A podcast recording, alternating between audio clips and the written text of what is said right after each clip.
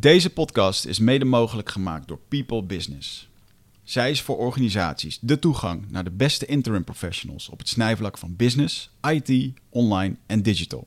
Zelfstandige interim professionals krijgen via People Business de toegang naar uitdagende opdrachten bij aansprekende opdrachtgevers. Ben jij een organisatie die voor een belangrijke verandering staat in het online landschap of in jouw IT? Of ben je zelfstandige en wil je in aanmerking komen voor opdrachten? Neem dan contact op met People Business via www.people-business.nl.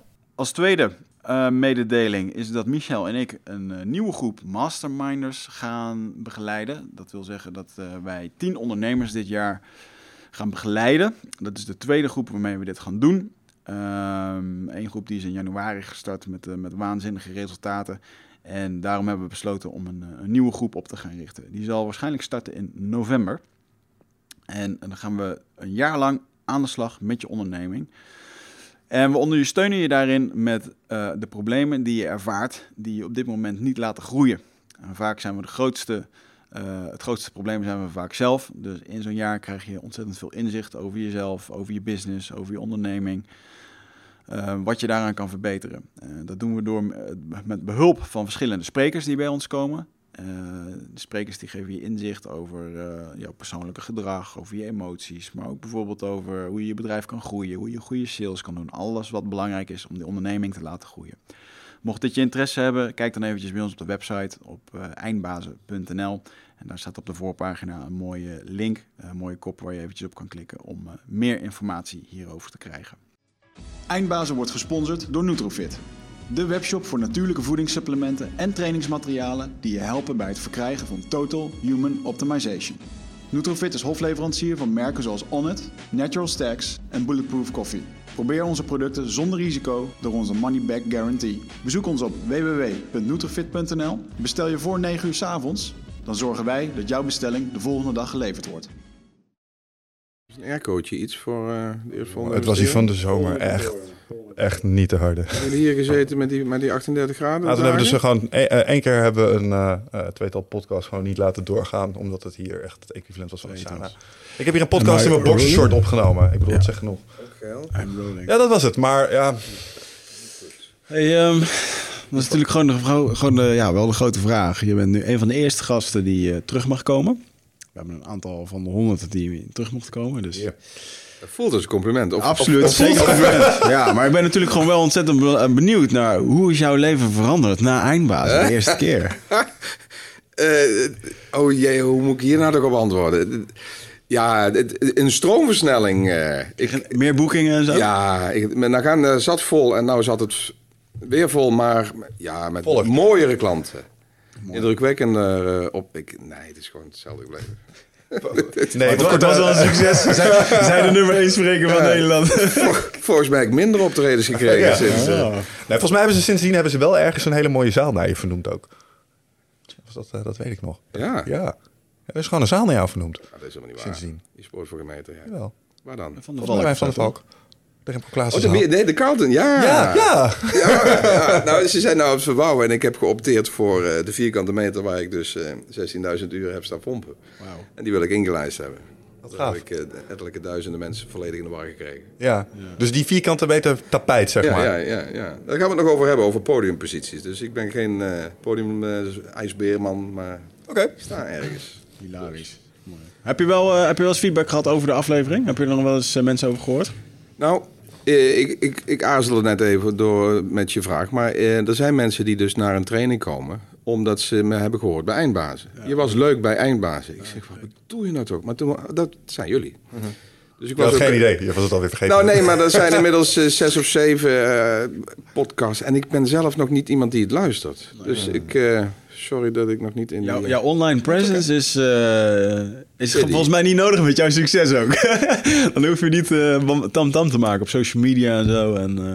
Ja, ik kreeg pas iemand die zei, ja, ik vond je op internet leuk. Ik denk, waar heb ik, ik heb nog nooit iets geüpload. Nee. Maar de filmpjes van Denkproducties en zo, die staan er. En, ik moet daar echt eens iets aan gaan doen. Maar het is ook voor een deel een bewijs dat het allemaal wel een beetje gehyped wordt. Ik heb al zes jaar niks meer gedaan aan mijn website. Ja. Dat is echt een lijk. Ja. En het gaat nog steeds goed. Dus misschien is kwaliteit bieden ook nog steeds wel belangrijker dan alleen maar een hoop toeteren? Ja. Of is dit een te strenge opening meteen? nee, nee, Zoals Jos Burgers dat zei, niet bezig met je visitekaartjes, maar gewoon uh, uren maken. Gewoon mensen blij maken.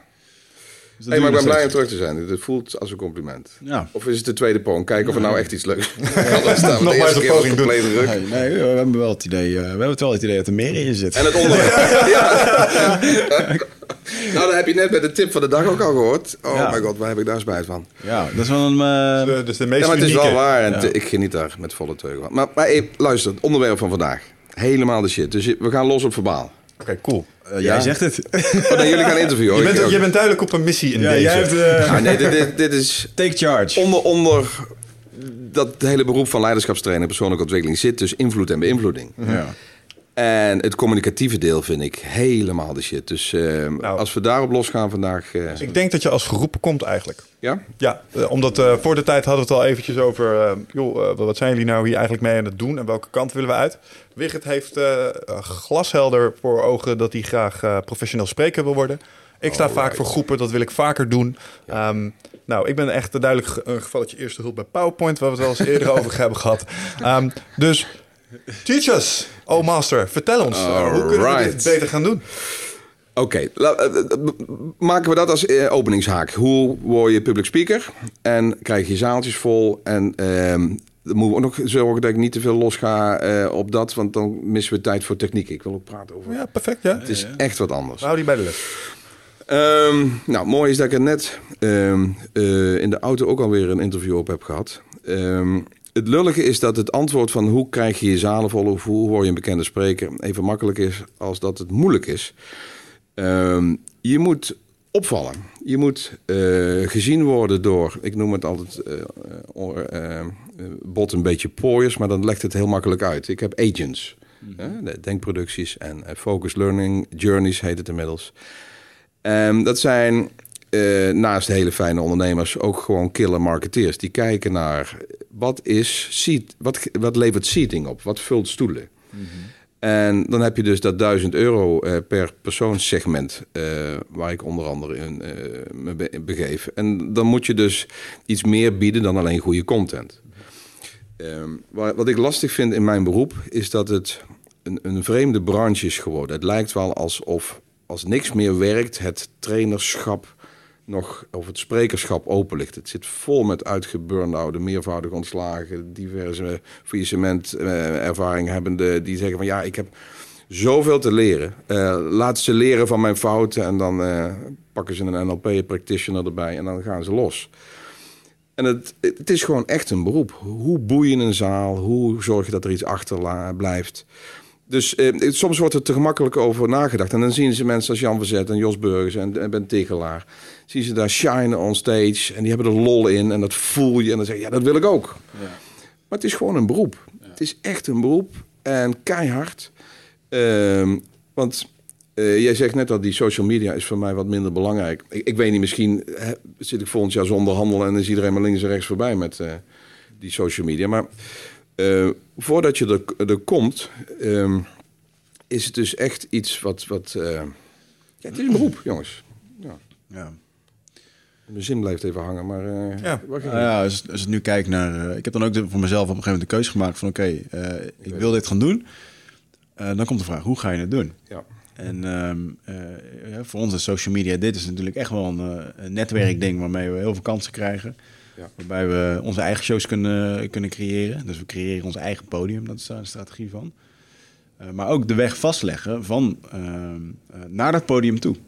Dus als ik binnenkort een keertje mag uh, spreken ergens, mag binnenkort een keer bij Adidas spreken, waar ik super trots op ben, um, dan kan ik daar spreken voor een paar honderd mensen en weggaan. En dan is dat moment vergeten. Maar op het moment als ik het laat vastleggen, en ik maak er een highlight filmpje van, een dingetje van. En, en dan, dan blijft het meer, kan je het herblijven gebruiken in je marketing en in social media. Ja, dan zijn jullie alweer slimmer dan uh, ik ooit heb gedaan. Als ik dan ja, uh, Jos Burgers, Jan Verzet en ik... Wij zijn min of meer ook per ongeluk succesvol geworden. We, hebben, we vinden de vak zo leuk en we hebben een bepaalde humor, een bepaalde stijl, die is aangeslagen. We hebben geen van drie. Als je, ja, oh, je hebt Jan en Jos ook geïnterviewd, denk ik. Jan nog niet. We, we, we hebben nooit het idee gehad dat wij voor grote zalen gingen. We hebben een bepaalde passie voor ons vak. Uh, Jos is mijn post-HBO marketing opleiding heeft hij gedaan. Dat is een van de eerste en een van de weinige leraren die ik, waar ik nog frasen van kan herinneren. Dus hij was al goed in het vertellen.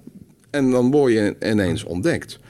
En dat is wat ik net ehm, ehm, wilde vertellen. Als je ons op het podium ziet, dan voelt het als uh, heel natuurlijk. En we hebben ontzettend veel lol. En dat is ook de reden waarom het zo aanlokkelijk lijkt. Ja. Van, hé, hey, dat wil ik ook, maar dat kan ik ook. Ik kan ook enthousiast vertellen. maar om daar te komen, dat is toch best een ander verhaal. Daar zit misschien ook wel het stukje... Moest denken, u zei, het is gewoon een beroep meeste mensen, eh, we horen deze wens ook wel om ons heen. We doen programma's met ondernemers en dan hoor je, ja, toch mooi als je iets meer autoriteit en dan moet je gaan spreken en dat soort Dan willen ze die kant op bewegen, maar het, het, het, plaatje wat zij in hun hoofd hebben, is dat ze meteen voor een mooie volle zaal staan met allemaal mensen die helemaal aangaan op hun gedachtegoed. En in het feit dat het een beroep is, zit in het feit dat je ook, ik, ben wel eens, ik heb wel eens een praatje moeten geven, ik kwam niemand. Ja. Er zat gewoon niemand in de zaal. Gewoon leeg. Vaak. Daar heb ik tijd in gestoken. Uh, En de keer erop zaten er vijf. Oké, en langzaam maar zeker. Maar je moet best wel wat vlieguurtjes hebben gemaakt... voordat je ook überhaupt op dat niveau kan komen om op zo'n podium te staan. Dat is toch wel weer een verhaal apart. Ja. Kijk, achteraf ziet het er, uh, lijkt het een easy road. Ik heb mijn uh, doorbraak gehad in het voorprogramma van Stephen Covey. Dat was 2004. En toen had ik mijn uh, 3,5-daagse training, was al bij Focus actief. En toen zeiden ze van, hey, kun jij een, een workshopje doen na Stephen Covey? En toen zaten er journalisten bij die dat heel erg leuk vonden en daar met name ook op inzoomden. Die vonden dat leuker dan Stephen Covey. En dat geeft een katapultwerking, dat is een soort Henny Huisman moment. Ehm, maar wat mensen dus niet weten is dat ik al sinds 94 lesjes draaide en workshopjes maakte. En, uh, mijn stinkende best deed. In het bedrijf waar ik werkte uh, en uh, trainingen ging geven. Dus ehm, er zijn er heel veel die al goed zijn. Maar uh, het doorbraakmoment, ja, dat laat, laat zich moeilijk regisseren. Ja, ik, de, de, ik uh, herken de allergie van uh, Hans Jansen, een van mijn agents, van Denkproducties. Die heb je wel gehad. Die heb je ook gehad? Ja, die noemt zich ook Jan Poyer. Nou, dat, terecht ook. Want ik, ik, ik, ben een praathoer en we verdienen met elkaar mooie centjes. Maar hij zegt ook, ik word helemaal gek van al die wannabes... die op zich best goed zijn... Mm -hmm maar nog niet uh, op een folder kunnen, dusdanig dat dat seating geeft. En hij blijft daar heel netjes in. Ik vind dat zo knap hoe hij dat iedere keer die mensen parkeert. Uh, iets, een goed verhaal hebben, goede content en misschien ook een goede bühnepresence maakt nog niet dat die zaal volkomt. Ja. En eh, ja, dan, daarom zeg ik, hè, de, de, de, het advies is redelijk simpel als dat het moeilijk is. Je moet gewoon zo lang blijven toeteren dat iemand denkt dat hij door jou uh, stoelen kan vullen. Ja. En dat is het spel. En dat hebben de meesten nog niet bereikt, maar vinden dus wel dat ik op inhoud en vorm ze al daar horen. Ja. En ja, dat is, dat is moeilijk. Dus, mm. Denk je dat, uh, als ik kijk naar jou en ik kijk naar Jos en ik maak jullie mee qua energie, jullie zijn ook een soort verkapte cabaretiers. Is dat van belang, denk je, daarin? Nou, ook dat is niet Um, die vraag heb ik wel eens gehad van... Hey, heb jij uh, marktonderzoek gedaan naar wat het best beklijft... en hoe je het snelst een, een, een goede verdiener wordt in de, in de pratelarij? Um, ik was zo al toen ik nog niet in het beroep zat. Ik heb bij Center Parks gewerkt. En mijn allereerste... Ik, ik was DJ. Maar dan niet uh, mixend en producerend. Het was Keyhut DJ. Mm -hmm. Gezelligheid, sfeertje bouwen. ja. En ik moest een keer invallen bij... er was een bingoavond. Nou, hoe saai kan het zijn, de fucking roepen van nummertjes. Maar ik ging daar staan en we hadden lol met het publiek. Er zaten Franse, Duitse, Engelse, eh, de prijsjes van niks. Maar we hebben daar een sfeer gemaakt waar, waar, waar Willem Ruijs jaloers op zou zijn. Dat, dat, moet ik uitleggen voor jullie, denk ik. Heb je het nog net meegemaakt? Prijsje Rijk, toch? Zoiets was het? Uh, ja, hij is ook niet meer. Maar dat was dus dikke sfeer. En toen kwam ik erachter dat ik, zoals ik lol maak met, met, mijn maten, hmm. dat dus uh, ook durfde op de bühne. En dat is denk ik nog meer uh, het onderdeel van mijn. Het is lullig als je het over je eigen product praat in termen van succes, maar dan moet je maar even doorheen breken. Nee, maar ja, uiteindelijk is dat ook gewoon wat het is. Het is niet zomaar. Dus, uh... Ja. De, oh. Ah, dat was echt. Ja. Dus ik denk dat dat nog meer uh, het fundament heeft gegeven voor mijn huidige succes dan de, de materie die ik heb vergaard. Mm. Want die is gewoon goed. Ik, ik, ben, ik, zie mezelf als een van de grootste dieven op het gebied van leiderschap en communicatie. Dus ik, alles wat meer dan een miljoen boeken verkoopt, spring ik in de nek, zuig ik leeg en praat ik door. Dus de content is goed, maar de vorm heeft de, de, de, de hefboom gegeven. Paul Smit eh, die uh, coachte mij om mijn laatste praatje en die zei van... zorg dat je straks voor bedrijven staat, dat je niet te belerend overkomt. En ik denk dat jij een heel joviaal... jij kan overkomen als een heel joviaal iemand. Dus je bent niet, gelijk, je bent niet de vijand. Je bent niet de vijand van... ja, het is niet zo... Nou, misschien zit daar al meteen een les in. Ik zie ehm, ook bij de leidinggevenden die ik train... dat hmm. mensen rollen spelen. En op zich denk ik dat het soms ook wel een overlevingssysteem is. Als je op een beursgenoteerd bedrijf ineens een bepaalde stoel moet vullen, is dat best eng. En dat geeft een verantwoordelijkheidsbesef. En dat geeft misschien een bepaalde modus operandi. Die, die denkt van ja, dan moet ik uh, zakelijker worden of I don't know. Maar ik zie tot nu toe de mensen die het meest succesvol zijn, in wat voor beroep dan ook. Als je met je kinderen en met je meisje en met je vrienden veel, veel meer, an, veel anderser, help me eens heel anders bent dan op de bühne, dan mis je dus al een belangrijk deel van je succes. Ik denk dat authenticiteit, is een vreselijk rot begrip, maar wel de basis is van waarom mensen geneigd zijn je te geloven of blijven kijken. Jullie zeppen wel eens en er zijn soms interviews of tv-momenten waar je ineens blijft haken. En dat zijn bijna altijd mensen die gewoon door hoe ze er zijn. Ehm, er is een nieuwe, of een nieuw, ik weet niet hoe lang al werkt, maar een nieuwe komiek in mijn uh, vizier is Patrick Laurij. Patrick Laurij. Die is nou bij, net bij Matthijs Nieuwkerk geweest. Gave gozer, Rotterdammer. Uh, en die, die, die haakt meteen. Mhm. Die is zo leuk. Ik ben hem nou aan het volgen. En, um, maar goed, dat is een moeilijke tip. Hè? Wil je goede spreker worden, ben dan jezelf. Dat, is is fucking tegeltje aan de wand. Ja. En toch denk ik dat daar nog een les in zit. Als je thuis heel anders bent dan op de bühne, mis je een enorm eh, beïnvloedings energieveld. Ik denk dat dat een van de belangrijkste dingen is om uiteindelijk, te, als je echt wil doorbreken naar wat het ook maar is, naar de hogere zeg maar, regionen in je beroep, dan moet je ook wel een beetje zo zijn. Ik heb dat zelf in de praktijk gezien. Ik ben vroeger directiechauffeur geweest toen ik student was. Dan heb ik de, de, het hoofd van bestuur van KPMG gereden en een directeur van een grote rederij in Rotterdam. Dus dan luister je naar de telefoongesprekken die die mensen voeren. Het zijn gewoon boerenlullen in hun aanpak en hun oplossing. Je krijgt, je krijgt dingen mee en ze, ze praten niet met deftig jargon. Het zijn gewoon hele normale gasten die met hele normale oplossingen komen. Waarvan ik dacht van ja, oh, dit had ik op zich ook wel kunnen verzinnen. Snap je? Gewoon omdat het, ja, misschien is het verschil. Dan heb je wel twee goede grappen. En ik kom ook een hele hoop tegen die, waarvan ik denk van, ben jij zo ook thuis? Praat jij zo ook met je kids? Ik had er een... Uh, maar echt helemaal bovenaan de Een hele tijd, ja, ik had er eentje... Uh, moet ik uh, uitkijken dat ze niet kunnen terugrekenen. Ergens in mijn leven heb ik gesproken met een persoon, ergens in de landen. Man, vrouw. Uh, onzijdig. En die in een uurtijd had hij al vier keer verteld dat hij een mensenman was. Hmm. Nou, allereerst, waarom zeg je dat zo vaak? Dan, dan gaat er bij mij al een, een, een stukje walging. Ik denk, dat, dat hoor je van anderen, dat hoor ik van anderen en dan hoef je zelf niet te zeggen. Dus ik had een, eh, een beetje argwaan al. En toen ik één, twee en drie echelons lager in de organisatie wat mensen sprak over hem, waren ze ook unaniem. Briljante stratege en een geweldig visionair en bla bla. Maar zet hem niet onder de mensen. Nou, die discrepantie vind ik scary shit. Dan, dan ben je dus vergroeid met een bepaalde rol. En dan word je een eng wezen. Dan, dan, dan ben je niet meer in te schatten, niet meer in te voelen. En ik denk dat dan ook het einde van je carrière in zicht is. Want dan ben je niet meer jezelf, ben je nep. Mhm. En dan gaan mensen je niet meer vertrouwen. Helaas zijn sommige organisaties zo ingericht dat je nog wel heel lang kunt overleven. Want feedback naar de eerste stoel, dat, is, dat, is, dat kan je carrière beïnvloeden. Dus die mensen worden nauwelijks uh, geseind van... hé hey, gast, je bent een plastic variant... een Poetiniaanse, Trump-achtige drol geworden. En uh, we gaan eens kijken hoe we je wegkrijgen. Ik weet een uh, goede vriend van mij, Leon van der Zanden, ook stand-up comedian. Hey. Die heb ik in een voorprogramma gehad. Oh, nee, of, ja, nee, klinkt We hebben samen de bühne gedeeld, dus oh, netter. Nee, te gek, ja. Hij, hij, geeft, hij geeft Transcavia. Hij geeft ook... Had hij. Dat is een leuke sorry. hij geeft ook trainingen aan uh, een soort gelijke figuren. En ik had het daar een keer met hem over. Dat hij ook, dat hij ook zei, hij zegt, joh, ik had gewoon vandaag zo'n houten potlood vandaag op het podium. Die dan daar staat over de visie en het bedrijf. En iedereen zit er maar te kijken van, ja, we gaan weer iets doen met het bedrijf. En toen zei hij Vertel nou eens eventjes van de afgelopen maand het allerleukste moment wat je met je kind hebt gehad. En de man opent helemaal, krijgt een glimlach op het gezicht en begint daarover te vertellen. En dan, en dan vervolgens kan je zaal vragen, jongens, wat voelde je beter? Het ene verhaal of het andere verhaal? Ja, en dan is het overduidelijk. Had hij het zelf in de gaten dat hij een soort vergroeiing had gekregen met zijn functieprofiel. Ehm, dat vraag ik me dus wel eens af. Hebben ze het in de gaten? Als zo'n vent vier keer zegt, ik ben een... Nou is de man geworden ineens. Ik ben een mensenman.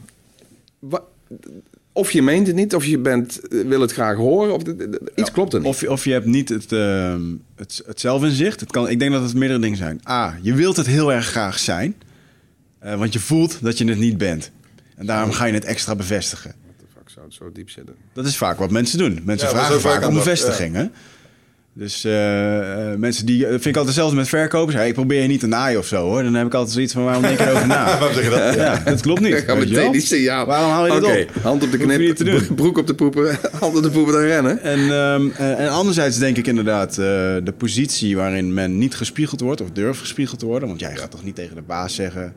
Ja. gelukkig ken ik, ik ken ook hoger management waar dat wel mogelijk was, die dat sportief kunnen opvatten. Um, ja, en ik denk toch wel dat je te maken hebt met een, uh, met een masker van druk. Wat gaan de andere Sociaal autisme kan zo ver gaan dat iemand bijvoorbeeld zegt dat hij goed kan luisteren. Met name op empathie hoog scoort. En elke fucking vergadering 85% van de tijd vult. Ja. Maar hoe, hoe, dat is toch wel heel zielig dat je die connectie niet legt. Empathie, goed kunnen luisteren versus non-stop zenden. Ja. Dat, dan, dan, moet je echt uh, met, met zwaardere gereedschap aankomen om zo'n persoon tot zichzelf... Uh, het is moeilijk, want het is ook, een, uh, ook in de uh, relatiesfeer, wat vaak, een, uh, wat vaak een ding bij mij is, bijvoorbeeld. Ik ga het gewoon even op tafel gooien. Als het gaat over delen. Ik ben niet iemand die erg Ik, ja, ik vind zelf dat ik heel veel deel. Mijn vriendin vindt dat ik weinig deel. En de podcastluisteraars zeggen, jongen, je, je vertelt alles in die podcast. Maar thuis kan ik best wel een soort van kluizenaar zijn. En ik denk dat dat een... enerzijds is dat heel raar, hè, dat ik hier een podium heb waar honderden duizenden mensen naar luisteren. Daar vertel je een hele hoop in. En thuis ben ik eigenlijk gewoon die kluizenaar en vind ik dat wel heel erg fijn. En dan ehm, ja, ben ik toch een soort van binnenvetter met een hele hoop dingen. Uh, ik ga bij jou door, want uh, kluizenaar kunnen we niet praten. Oh, nou, dan, moet je, dan moet je vooral bij mij aankloppen. Ik zit wanneer voel je het dicht Is de, is de stille variant meer hoe jij bent dan Nee, ik, geniet, ik geniet onwijs van de podiummomenten. Waarin ik uh, hem lekker maar uit. Ik, ik, heb van, van mezelf, uh, vind ik dat ik heel erg lekker op het podium sta. Ik ben daar ontspannen. Ik ben ook vaak niet zenuwachtig voor.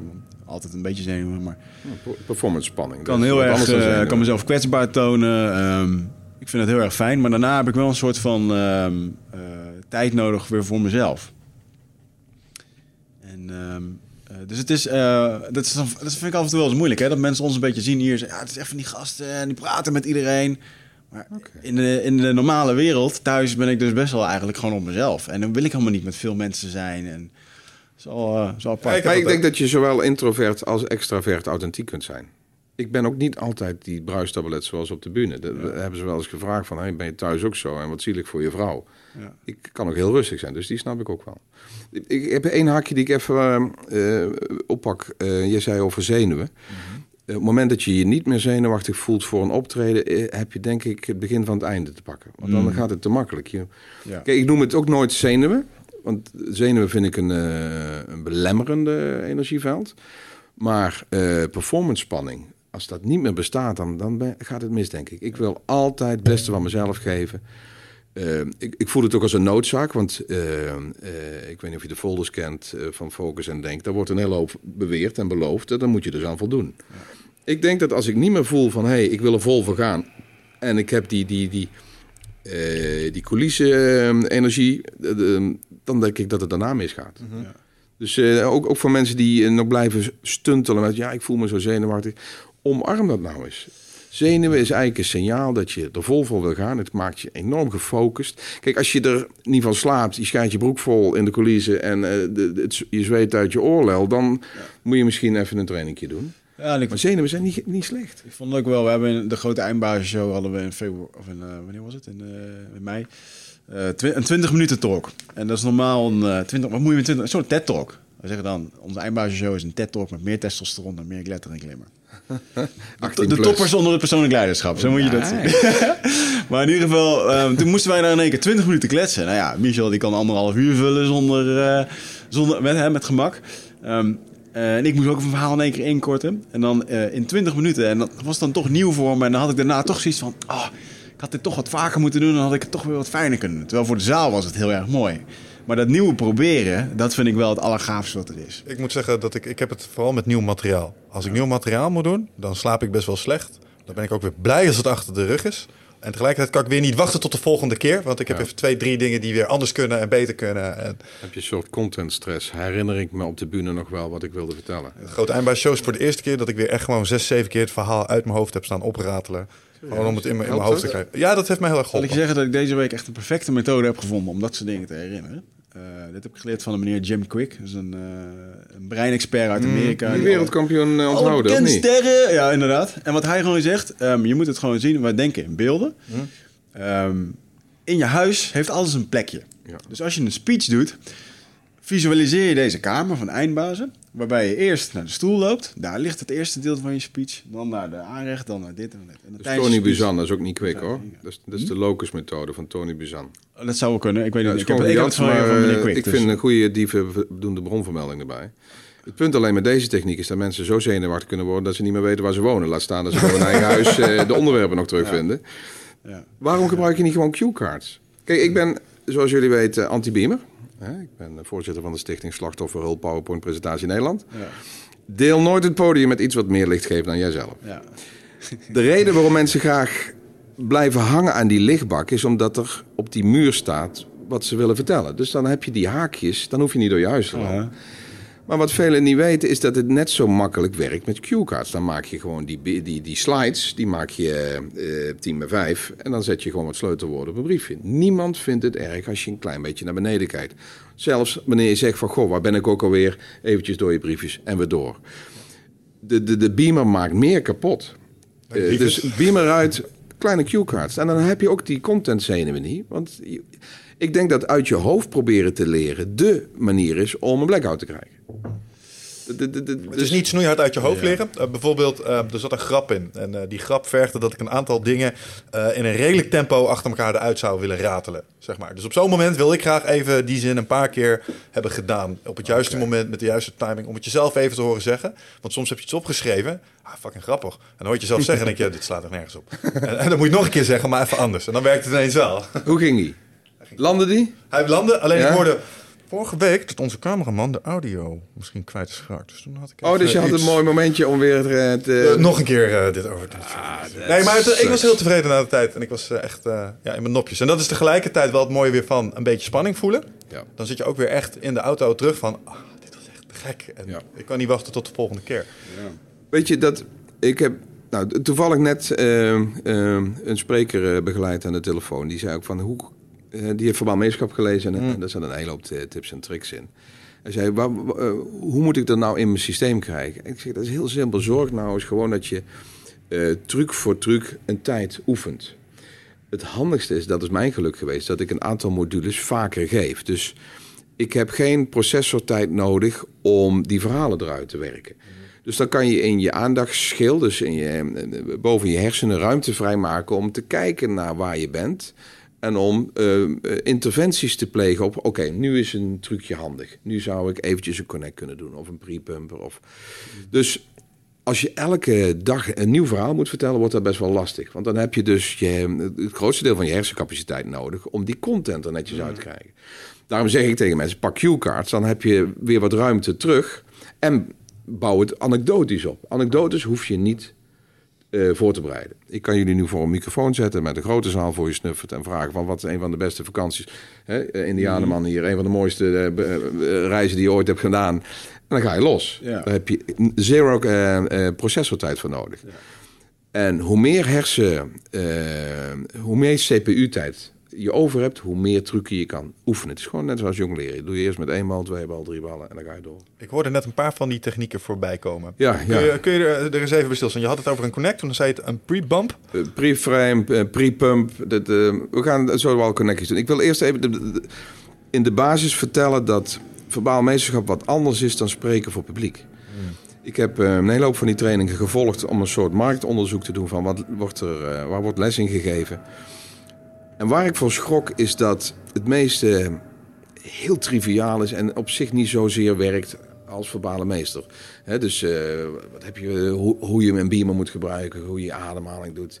Dat je niet meer dan zes punten op een sheet moet doen. En als je een beetje trillerig bent, moet je geen laserpen gebruiken. Want het ziet eruit als, een lasershow. En dan krijg je alleen maar de, de, feedback dat je trilt. En dan ga je nog harder trillen. Zouden ze het zien en dan word je helemaal een lichtshow. En ik, ik had zoiets van, dat, is toch te simpel voor woorden. Dus mijn hobby en het, succes van verbaal meesterschap is er eigenlijk meer op uh, berust van hoe laat je iets achter. De meeste presentatietechnieken gaan over hoe je netjes een verhaal vertelt. Met de juiste stem en de juiste tonaliteit en tel, tel, tel principe. Je moet vertellen wat je gaat vertellen, je moet het vertellen, je moet vertellen wat je verteld hebt. Een soort structuurinterventie. En dat, dat is niet verbaal meesterschap. Verbaal meesterschap is niet zozeer iets mooi vertellen, maar zorgen dat het mooi blijft zitten. Dat het achterblijft. Dat mensen iets gaan doen, laten of nooit meer vergeten. Mhm. En dat vergt heel andere technieken dan alleen maar. Ik ken mensen die een zeer goed verhaal vertellen. Eloquent, erudiet, op content correct en prettig qua vorm. En als je twee dagen later ze in, de publiek interviewt, is alles weg. Dus ik vind uh, presentatietechnieken wil ik eventjes parkeren. Daar gaan we het niet over hebben. We gaan alleen maar kijken over verbaal meesterschap. Mhm. Dus wat voor trucs zijn er beschikbaar om te zorgen dat mensen uh, jaren later nog dingen kunnen reproduceren? Mhm. En dat is een echt ander vakgebied dan presentatietechnieken. Ja. Cool. Vond ik mooi van Emiel Rademan, die hier zat en die zei... Hij zat, er komen af en toe mensen naar mij toe die zeggen... ik heb ooit bij jou in de zaal gezeten. Ja, wanneer dan? Ja, 23 jaar geleden. Dan heb je impact gemaakt. Weet Precies. En dat ze dan ook nog kunnen reproduceren wat bepaalde dingen. Dat, dat vond ik zo gaaf toen ik voor het eerst uh, een echte trainer uh, voor me zag. Dat was Anthony Robbins. Dat is voor mij de, een openbaring geweest in uh, hoe je kunt trainen. Kijk, ik heb... Ehm, de, de span of concentra concentratieboog van een fruitvlieg, volgens mij. als ik uitgerust ben. En dan kan ik drie, vier minuten geconcentreerd blijven. Daarna ga ik mentaal op vakantie en ga ik allerlei dingen erbij doen. Hmm. En die gekke Tony Robbins, die eh, heeft mij de eerste dag, de eerste keer dat ik de UPW deed, die hebben jullie ook gevolgd volgens mij. Zijn jullie naar Tony geweest nog? Nee. Oh. Oké, foutje. Ik ga wel een, uh, probeer nou in oktober ga ik naar Brandon Burchard. Ken je die? Ja. Een beetje soortgelijke en die heeft ook een beetje... Niet live gezien. Uh, Tony is, Tony is number one. Bijzonder gast.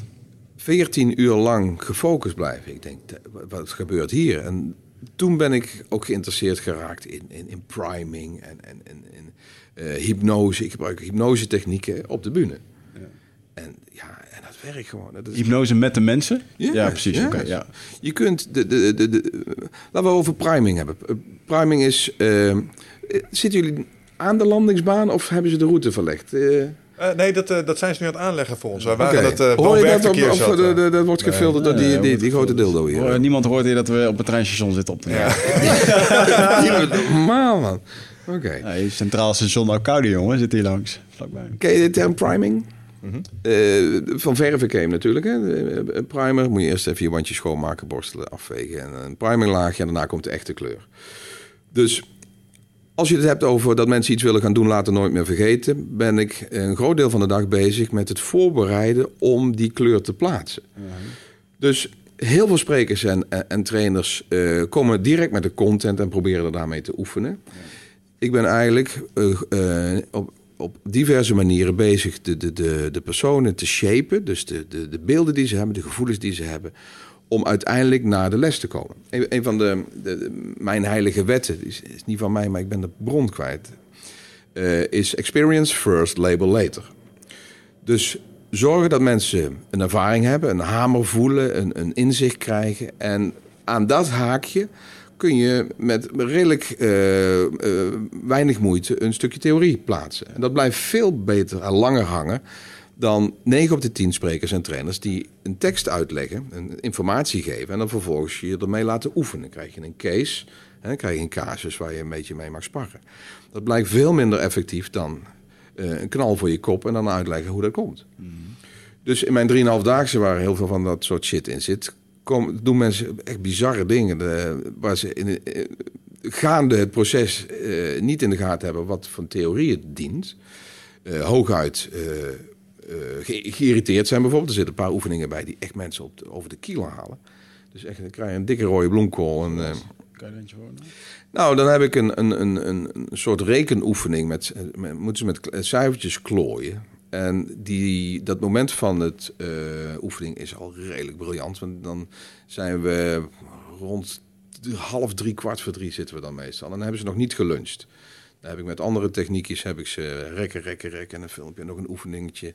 En nog smeriger, dan ben ik eh, eigenlijk al vanaf half twaalf lunch items aan het noemen. Van, weet je wat, nog één sheetje, nog één oefeningetje krijg je kaaspakketje. Uh, nog één sheetje, oefeningetje en dan komt straks pakjes op. Geen zorgen, uh, we zijn bijna klaar, krijg een visje.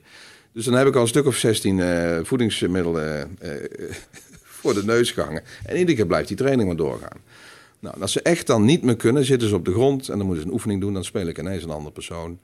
En dat vergezel ik, die oefening, met zo'n 130 decibel death metal. Echt uh, onvriendelijke muziek voor de meesten. Het is mijn... Uh, ja, het is jouw passie, hè? Jij vindt dat mooi, ja. Ik, ga er, ik ga er zen op, maar sommigen trekken dat niet. Um, die oefening duurt nog drie kwartier. Dan krijg je dus om half vier pas lunch. Nou, daar zit een bak emotie. Mensen gaan compleet staken, richten zich tegen de baas en laten zich vanuit alle kanten zien. Niet de meest effectieve. En na de lunch krijgen ze ineens een aha van... oh, en wat er toen allemaal gebeurde. Dan laat je dus eigenlijk in een oefening van drie kwartier zien... waarom relaties misgaan, waarom bazen fompgedrag vertonen... waarom mensen de, de, de, korte bocht gaan kiezen als, ze wat, uh, als de amygdala gloeit... En dat is zo confronterend dan. En is de theorie is een kwestie van ja, gewoon aan die haakjes een paar uh, uh, autoriteiten hangen en een paar, paar, tegeltjes aan de wand. Dus je wil ze even en dan de pijn laten zitten. voelen. Ja. Nou even, dat doet echt wel pijn. Ja. Dus Experience First, Label Later is een briljante manier om ook je lezing op te bouwen, je les op te bouwen. Want ik ben van mening dat ik hoop dat we daar nog tijd voor hebben. Ik, ik, ik, maak me zo zorgen over het onderwijs. De, de hersenfrequenties van, die, van de, de nieuwe generatie zijn zo aan het veranderen. Mhm. Je moet eens gaan luisteren met Jelle Jolles of Margriet Sitskorn of Erik Scherder, Dikkie Swaap. Wat er allemaal gebeurt de laatste jaren. En de, het onderwijssysteem bij velen is nog steeds gebaseerd op contentoverdracht. En dat, dat, dat haak niet meer op die, uh, die, die, die hersenfrequentietjes. Je houdt die, dat spul niet meer bezig met mhm. de conventionele technieken. Dus, wat was, wat, ik prijsde mij zeer gelukkig. De Verbaal Meeschap 2014 zaten we in de arena. Dat klinkt heel stoel, maar er zijn ook zijzalen, mm subzalen. Uh, eh, 300 man, denk ik, Verbaal Meeschap. Dat is bij Denkproducties. En er zaten uh, twee Pabo-directeuren, die kwamen naar me toe. Dat is een dag van 12 uur, dus 12 uur lang colleges. En dan gaan mensen energieker naar huis. Dus dat is bewijs ook van de materie. Ja. Komen naar me toe, schaamrood om de kaken, zeggen Klaassen... Uh, wij geven nog geen 5% van de technieken die jij vandaag met ons hebt gedeeld en bewezen hebt, door aan onze nieuwe leraren. Ik zeg ja, die, die zorgen maakte ik me ook al. Uh, kak mijn agenda vol, zou ik zeggen. Mhm. Fijn dat je erbij was. Nul opdrachten. Waarom komen niet alle ROC's, alle PABO's, alle lerarengremia naar verbaal meesterschap toe. Dat is niet om een product te, te pushen, want ik heb het boek, je kunt het gewoon zelf les in geven. Hmm. Uh, op een of andere manier eh, krijg ik het onderwijs nauwelijks mee. Ik, binnenkort heb ik, ik ben zeer gelukkig, we hebben de Koningin Beatrix uh, uh, theater vol 1500 onderwijzers met leraren maken het verschil. Daar kan ik best over praten, want het is geen open inschrijving. dus er kan niemand naartoe behalve als je daar bij Deade zit. En dan gaan we een, een, krijg ik drie keer drie kwartier. Ik ben een sticket zenuwachtig over, want ik heb twaalf uur nodig. Maar ik heb drie keer drie kwartier. En dan ga ik eens kijken of wij de leraren mee kunnen nemen naar nieuwe technieken hmm. om het spul wakker te houden. Want gewoon conventioneel didactische skills, daar trek je het niet meer mee met de hedendaagse jeugd. Want, ah, het, het, autistisch spectrum eh, komen ook steeds meer nieuwe inzichten over. Dat het niet meer zozeer een afwijking is, maar de nieuwe realiteit. Dat het anders en sneller en multiproces en... Het is gewoon een gewoonte geworden. Ja, dat, dat, is niet zozeer meer een afwijking. natuurlijk zijn er mensen die in een, een, autistische componenten hebben en echt neurofysiologische afwijkingjes. En daar moet je echt iets aan doen. Maar het is niet zozeer maar dat een druk mannetje en snel afgeleid, dat er per definitie... Nee. Sorry. Ik ben, ben laatst een keer gedoken in een, uh, in een uh, cursus die ik heb gevolgd van een uh, monnik die CEO's in Silicon Valley begeleidt in Focus. Oké. En ehm, ik moest dat weer eens een keer ophalen, want ik merkte dat ik ongefocust was. En, met mijn telefoon en andere afleiding, bla bla bla. En toen zei hij ook, het beste wat je kan doen hierbij is ook zorgen dat je een omgeving krijgt waarin iedereen gefocust gaat. Vraag ook aan je omgeving om dat mensen gefocust zijn. Want ook naar je kinderen ze doen, ze doen wat jij bent. Ja. En ik denk dat het voor leraren net zo is. Leraren zitten natuurlijk met een telefoontje zitten en met dingetjes geen aandacht kunnen houden. En dan straalt het af op die kids. Ja, maar dat, zijn, eh, dat, dat vind ik nog niet eens verbaal meestal. Dat zijn ele, ele, elementaire rolmodellen. Dat, dat is... Mm. Maar het is moeilijk hè, om, uh, als ze dan in de schoolbanken zitten, dan moeten ze serieus zijn. Zodra ze naar buiten lopen, lopen ze met die telefoon, social media, al die, al die interne toeters en bellen. Het is zo ontzettend complex. Ja. Baart mij wel zorgen hoor. En, en toch conventioneel. Heb je, hoe heet hij, meester Bart of iets? Er zijn, er zijn leerlingen die uh, het, uh, hun normale schooltijden overleven. Mm. Zorgen dat ze niet in slaap vallen. En uh, bij tijd terwijl antwoord kunnen geven als de leraar iets vraagt. En dan gaan naar huis en dan doen ze op YouTube gaan ze kijken waar het over ging. Want meester Bart is dan veel leuker. Ik denk, ja, daar, daar, valt iets te leren. Ja, ik merk dat ik op een paar, ik heb een paar gedachten hierbij als ik hier naar luister. Want ik denk dat je als onderwijsinstelling nog een heleboel uh, kunt doen. Ik, vind, ik, heb ook met leerkrachten gewerkt. Het is ook een hele moeilijke groep om veranderingen teweeg te brengen. Want ze zijn specialisten op een vierkante centimeter. Zijn gewend een bepaald kunstje te doen. En dan moeten ze dan vanaf stappen. Dat vergt een bepaalde lenigheid. Die ze vaak in dat soort instellingen ja, je mag je afvragen of daar per se de mensen op afkomen die eh, die, die karaktereigenschappen hebben. Want sommige mensen kiezen ook voor het onderwijs omdat het gewoon allemaal iets minder rap gaat. Hmm. Dus, dus dat is een ding. Dus je hebt daar met een bepaald soort mensen te maken. En ik heb altijd gedacht, het zou heel erg helpen als je bijvoorbeeld uh, ondernemers, mensen zoals jij, uh, vaker voor de, voor de klas zou zetten, colleges zou laten geven. Dat zou één zijn. Je technologische zorg heb ik ook een idee over. Want ik las recentelijk een artikel dat de jeugd zich allemaal terugtrekt van sociale mediakanalen. Omdat ze volwassenen alleen maar gelukkig leventje zien spelen online. En ze zien de, de, de disconnect met het echte leven ook wel. Oh, wow. Dus, dus, dus, dus, zeg maar de 13, 14-jarigen. Ik zag laatst een, een groepje van 12-jarigen, zeg maar 20-jarigen de gek aansteken met hun social media memes. Zo van dat, dat de jeugd zegt, waar zijn jullie mee bezig? En die, en die maken daar parodieën over. Dus die zie je tegelijkertijd een terugtrekkende beweging daarin maken. Dus, maar dat wil niet zeggen dat het internet ook weer allerlei kansen biedt. Zoals bijvoorbeeld wat jij zegt, uh, internet leren. Mijn neefjes kijken nu uh, zeg maar naar allerlei YouTubers die spelletjes spelen, waaruit ze dingen leren, zeg maar, die ze in hun eigen spelletjes direct weer toepassen. Dat heb ik ook eens gezien. Dan zit je te kijken. Dat is geniaal, want die spelen dezelfde games als ik, maar ze weten meer over die games omdat ze de hele dag zitten kijken naar een gast die het spel speelt. En dat kopiëren ze dat gedrag. Als je dat mechanisme inzet voor het leren van allerlei andere dingen, denk hé, hey, daar heb je iets moois te pakken, dat zou je kunnen laten werken. Ik vind dit trouwens wel een geruststellende ontdekking dat mensen uh, zien doen waar ze goed in zijn, nog steeds marktwaarde heeft. Ik heb toen, toen de e-learning en de, de YouTubes en de TEDx uh, steeds meer populair wer, uh, werden, dacht ik van, nou, uh, dit is het einde van mijn beroep. Dat je op de bühne nog iets gaat doen. Maar gewoon live zien wat er gebeurt, heeft nog steeds heel veel waarde. Ja. Dus, dus, maar goed, dat is al meteen een hint. Hè, van, laat die kinderen meer zien hoe iets moet. En uh, doe het zelf dan ook goed. Mm -hmm. Je maakte trouwens net wel een bocht die ik niet helemaal onderschrijf. De, de, leraren zijn bijzonder gepassioneerd, zitten vol in een beroep. Maar ze hebben het ook niet meegekregen. De verbaal meesterschaptechnieken wordt geen les in gegeven. Mm -hmm. Dus ik, ik denk dat we een enorme mooie fusie kunnen maken als dat beïnvloedingsvakgebied waar ik dan graag in zit, wat meer mixt met. Want de leraren, natuurlijk zijn er die, die disconnected zijn en wachten tot hun intern gepensioneerd. Intern gepensioneerd. Dat vind ik mooi. Maar dat is toch wel een beetje ook een grijze massa. Want ik heb een tijdje voor Apple uh, gewerkt als education manager. Het was mijn taak om Midden-Nederland aan de Apple te krijgen. Nice. In Amerika gaat dat heel erg makkelijk. Dan zeggen ze gewoon, joh, uh, Universiteit van Utrecht, alle jullie eerstejaars, die krijgen gewoon een MacBook Pro alsjeblieft. Nou, dan weet je ook dat je ze voor de rest van het leven hebt. Dat is goede marketing.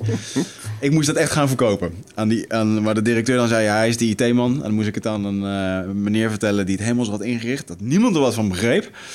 Behalve hij. no way dat hij ging veranderen. Maar in ieder geval, hun, uh, de training die ik daarop kreeg was voor hun van joh, vroeger gaf je briefjes door uh, met, eh, dat gaf je dan door en blablabla bla, bla, was allemaal stiekem. Nu doen ze het op een telefoontje. Ja. Uh, je houdt het ook niet meer tegen. En dat was toen nog een beetje een, een tijdperk dat men het allemaal wilde verbannen. Ja. En eigenlijk leerden wij al uh, in workshops aan leraren van... joh, uh, laat ze dan gewoon een videoproject maken met die telefoon. laat ze dan vervolgens een filmpje bewerken op een computer, weet je. Ja. Ik vond dat Apple daar heel erg uh, progressief in was. Alleen het gaf te veel weerstand. Zou dat want, voor alle vakken kunnen? Nou, Als je meeste... marketing geeft of, of de... recht, rechtenstudie? Nou ja, ja ik denk dat de recht is misschien wat stoffiger. um, maar ik denk dat je dan ook echt een beroep kiest waarbij dat zo is. Maar ik denk zeker voor de jongere generatie als ik een werkstuk mag maken, ik mag een spreekbeurt doen en het mag ook digitaal bij bewerkt worden. Ik denk dat het heel erg je, moet het, je moet het integreren. Maar tegelijkertijd, we hebben het daar met Toon Germans ook over gehad. die, die zag niet langer de waarde van de klassieke vakken, bijvoorbeeld.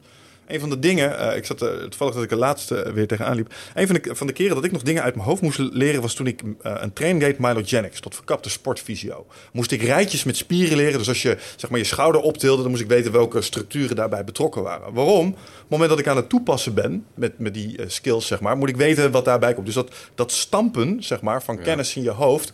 Ja, dat heb ik ook een beetje geleerd omdat ik Duitse woordjes moest leren. Uh, omdat ik topografie heb moeten leren. Als bij middag van Zoek, dus bis durchvuur gegen ohne om. Ik weet niet meer wat je ermee doet, maar het had een betekenis in het Duits. Ja. Oh my god. Snap je? Maar die rijtjes stampen had ook een soort van waarde. En uh, wat ik mensen die, die het hele onderwijsmodel willen omgooien ook zeggen... ja, maar dat, dat heb je niet meer nodig tegenwoordig, want je kan alles googlen.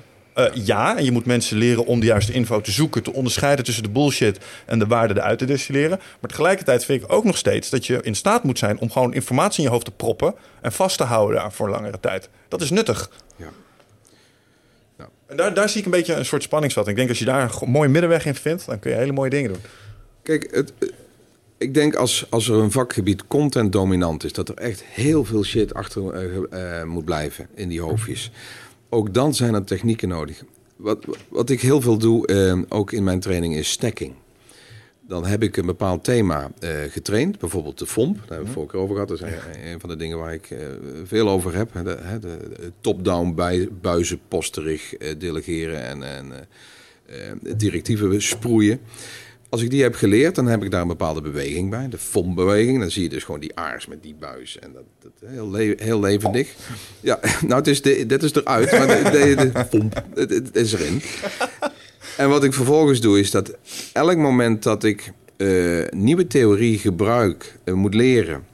Uh, nee, niet moet leren, dus aan het lesgeven ben, waar ik de oude bij kan gebruiken, creëer ik een herhaling van de oude theorie terwijl ik hem gebruik bij de nieuwe.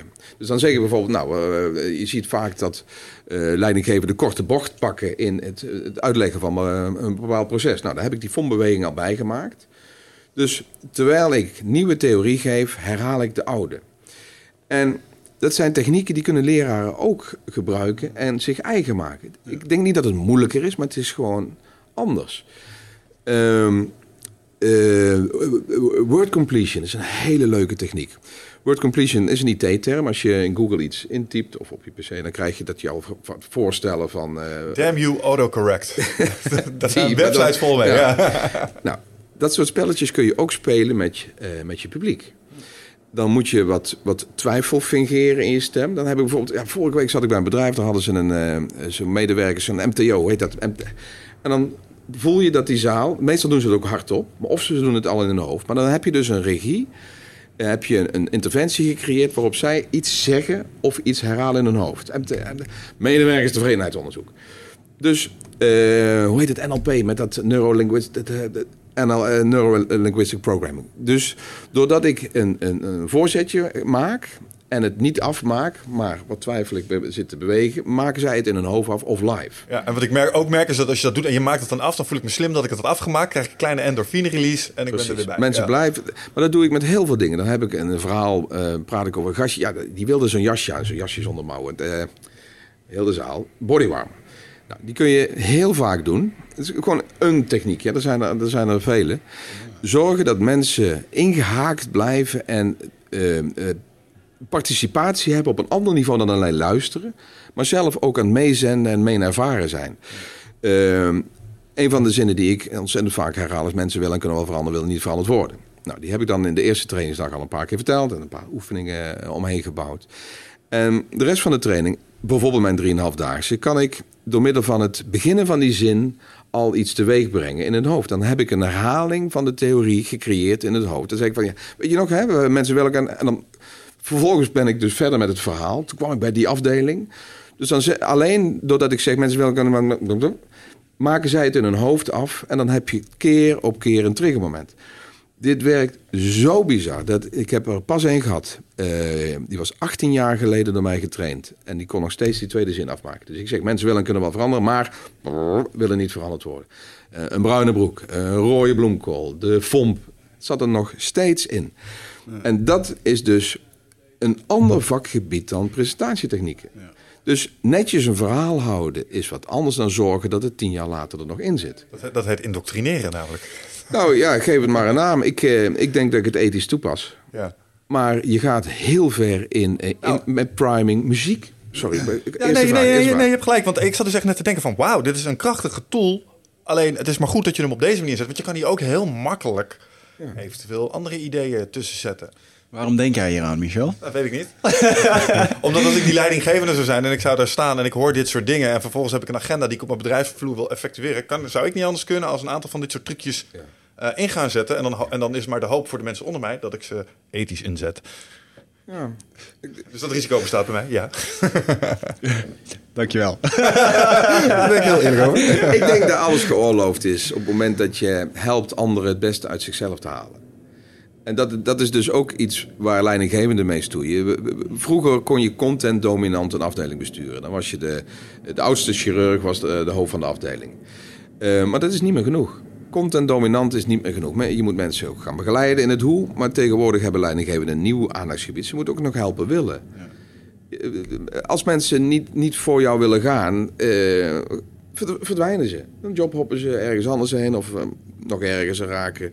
Niet meer gemotiveerd en worden wat inert comateus en gaan in of een uh, ziektewet. dat is ook, ook, allemaal niet fijn. Dus naast je vak beheersen moet je tegenwoordig ook dus kunnen inspireren. En dat vergt heel andere technieken dan, dan ja, uh, het netjes uit kunnen leggen van een bepaald proces. En het inspireren is een methode. Uh, onlangs hadden we ook een keer geattendeerd op het uh, provocatief coachen. Ja, nice. gebruik je dat wel eens of niet? Waarbij je mensen ja, nou, ik ben gewoon een, een lompe, lompe hupster in mijn trainingen. Dus provocatie is een, rode draad in heel mijn programma. Maar ik discrimineer niet. Ik beledig iedereen in mijn trainingen. Dus, uh... Dat is fijn. Ja. Sorry, maak eens je vragen. Want nou ja, dat is de, de, vraag of dat dat een... ik ben wel benieuwd wat je mening nou, wat is provocatie? Zorgen dat mensen een gevoel hebben. Ja. En uiteindelijk Ehm, de achterliggende idee achter Experience First, Label Later, is dat je dus um, connecties maakt tussen beleving en content. Ja. Wij maken NALs aan, Neuroassociative Links. Uh, je kunt, wat is een NAL? Je hoort een plaat en je krijgt een, familie, uh, een vakantiegevoel terug. Ja. Je praat met vrienden over vroeger, uh, de keuken van oma en je ruikt wat er gebeurt, je proeft wat er in de pannetje zit. Dat zijn NALs, Neuroassociative Links. Dat is een combinatie, een stukje amygdala, een stukje thalamus, een stukje prefrontale hersenkap fantastisch hoe dat allemaal werkt. Maar die kun je dus voeden. Dus in mijn trainingen is de content uh, een, een, een, vast gegeven. Ik, ik denk dat ik er in principe in die 3,5 dag, dat is een 40 uur durend programma, maar vijf of zes regels vol instamp. En dan ben ik 40 uur beleving aan het creëren, met muziek aan het spelen, met complete verwarring en uh, irritatie en verdriet. En dan stapel je, maak je dus letterlijk een bouwwerk waarin die, die regels verankerd raken. Ja. En uh, dat is misschien niet de laatste keer dat ik het zeg, maar dat is dus heel wat anders dan netjes een verhaal op de bühne kunnen. Entertainen. Ja, het is beleving en content in een complete mix. Ik, ik geloof in de heilige drie-eenheid. Deze heb ik uh, gejat van uh, David Bloch. Een van de eerste trainers die ik uh, heb gevolgd op het gebied van presentatietechnieken. Die had de triple E. Er zijn heilige drieluik. Je hebt uh, educatie, entertainment en empowerment. Dus er moet informatie in zitten. Het moet entertaining zijn, een plaatje, een filmpje, een beleving, whatever. En het moet empowering zijn. Mensen moeten het gevoel hebben dat ze er beter door kunnen worden of uh, iets slechts kunnen voorkomen. Ja. Het oude pain and pleasure principle. En in principe moet iedereen elk, ik noem dat bühnebloks. Een bühneblok is een moment dat jij uh, op de bühne staat. Nou, uh, in mijn geval kan dat een blok zijn van twee uur. Ik heb donderdag verbaal meesterschap uh, in, in de jaarbeurs. Dat is twaalf uur. Maar het kan ook vijf minuten zijn in een vergadering. Dat wanneer jij je het woord neemt, dat in die vijf minuten ook een triple E-dimensie moet zitten. Als je er één mist, gaan. Stel educatie mis je, dan gaan mensen je niet geloven. Dan is het niet goed onderbouwd, dan heb je geen steekhoudende argumenten. Stel entertainment mist, dan haken mensen af en dan gaan ze mentaal op vakantie of er iets anders bij doen. En als het geen empowerment heeft en mensen dus geen pain of pleasure erdoor kunnen krijgen, dan gaan ze niks meer doen. Dus ik probeer mijn mensen ook altijd te trainen dat je niet zomaar lullen. Lullen met voorbedachte raden. Je wil dat mensen iets gaan doen, laten of nooit meer vergeten. En dat is een heel andere manier van het voorbereiden van je spreekbeurt dan eh, de content uitspreiden in een paar blokjes en een jaar. Oh, ik moet nou een mopje vertellen, nou komt er een, plaatje. Dat is heel wat anders. Dus lullen met voorbedachte raden is de, de, de basis van verbaal Wat? Ik, ik gebruik de interviewmetafoor. Dan zeg ik tegen de nieuwe bakken sprekers en trainers van... oké, na jouw uur sta ik bij de deur en dan stel ik mensen twee vragen. Hoe vond je het? Nou, dan krijg je een emotie van, nou, ik heb me geïrriteerd of ik heb gelachen of goh, het was inspirerend. En de tweede vraag voor mij wordt, uh, waar ging het over? En wat er dan gebeurt is dat als je goed verbaal meestelijk je bühneblok ontwerpt, ga je eigenlijk de antwoorden uh, die aan de deur gegeven moeten worden, ga je ontwerpen. Ja. Dus wat moeten ze zeggen? Doe maar man dat Remco na jouw uur het interview geeft. Ah, dus dat is. Uh, Kofi is een van de goeroes waar ik nogal. Hè, de, van, van die seven. Uh, Habits of highly effective people?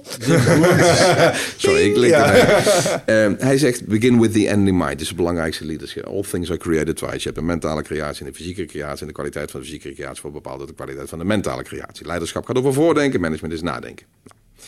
Dus begin with the end in mind wil zeggen, wat moet er achterblijven bij de cursist nadat jij stopt met praten? De meeste mensen gaan kijken welke content wil ik sproeien en structureren dat over die, dat uur wat ze hebben met, met 48 sheets of nog erger. Ja. En dan kom je op een heel ander vakgebied uit. Ja.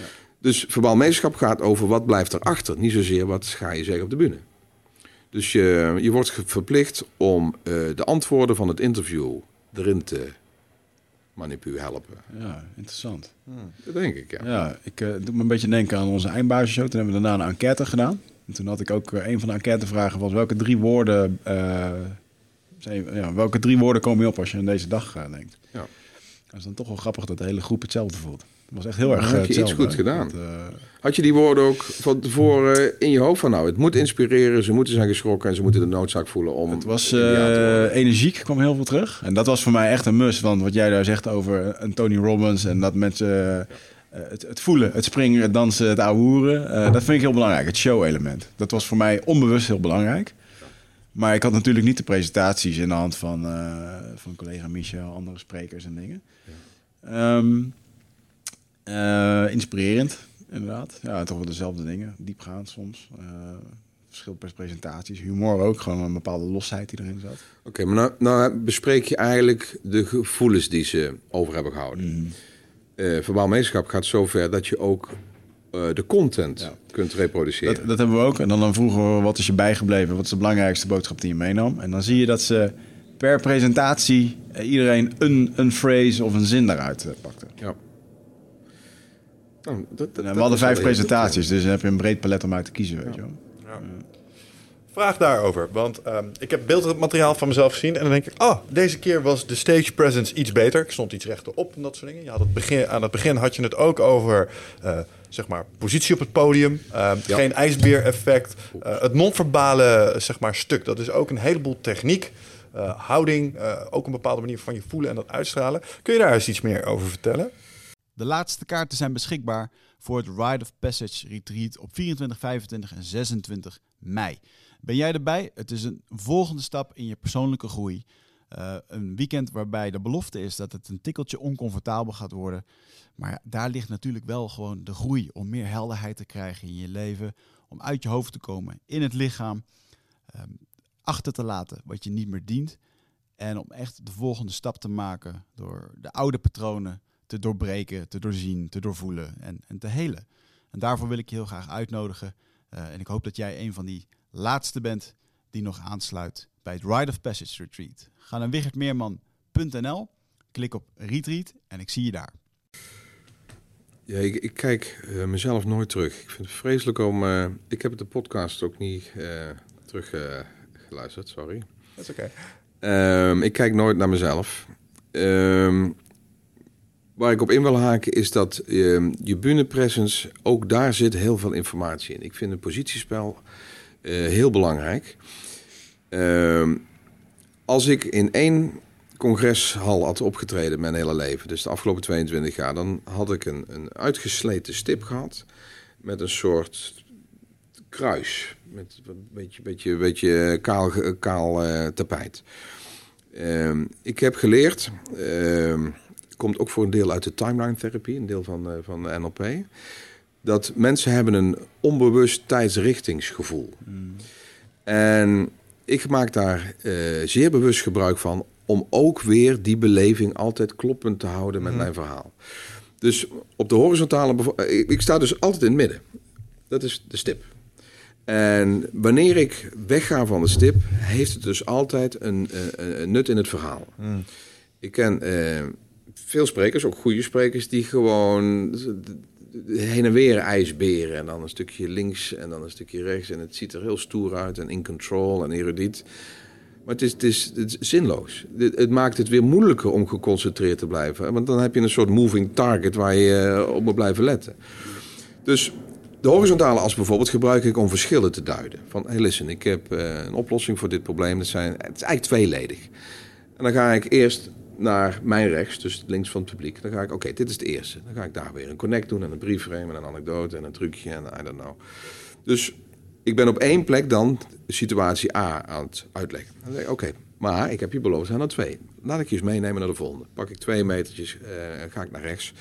Dan heb je dus dat in de hersenen van het publiek iets wordt afgerond en iets nieuws begint.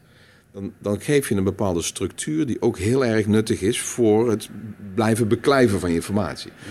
En je hebt ook nog eens een gestalt gemaakt. Want als ik dan op de tweede positie sta, kan ik naar links wijzen met zinnen als van, nou, eh, de vorige techniek, wat daar belangrijk was, naar, naar links wijzen zou normaal niks betekenen.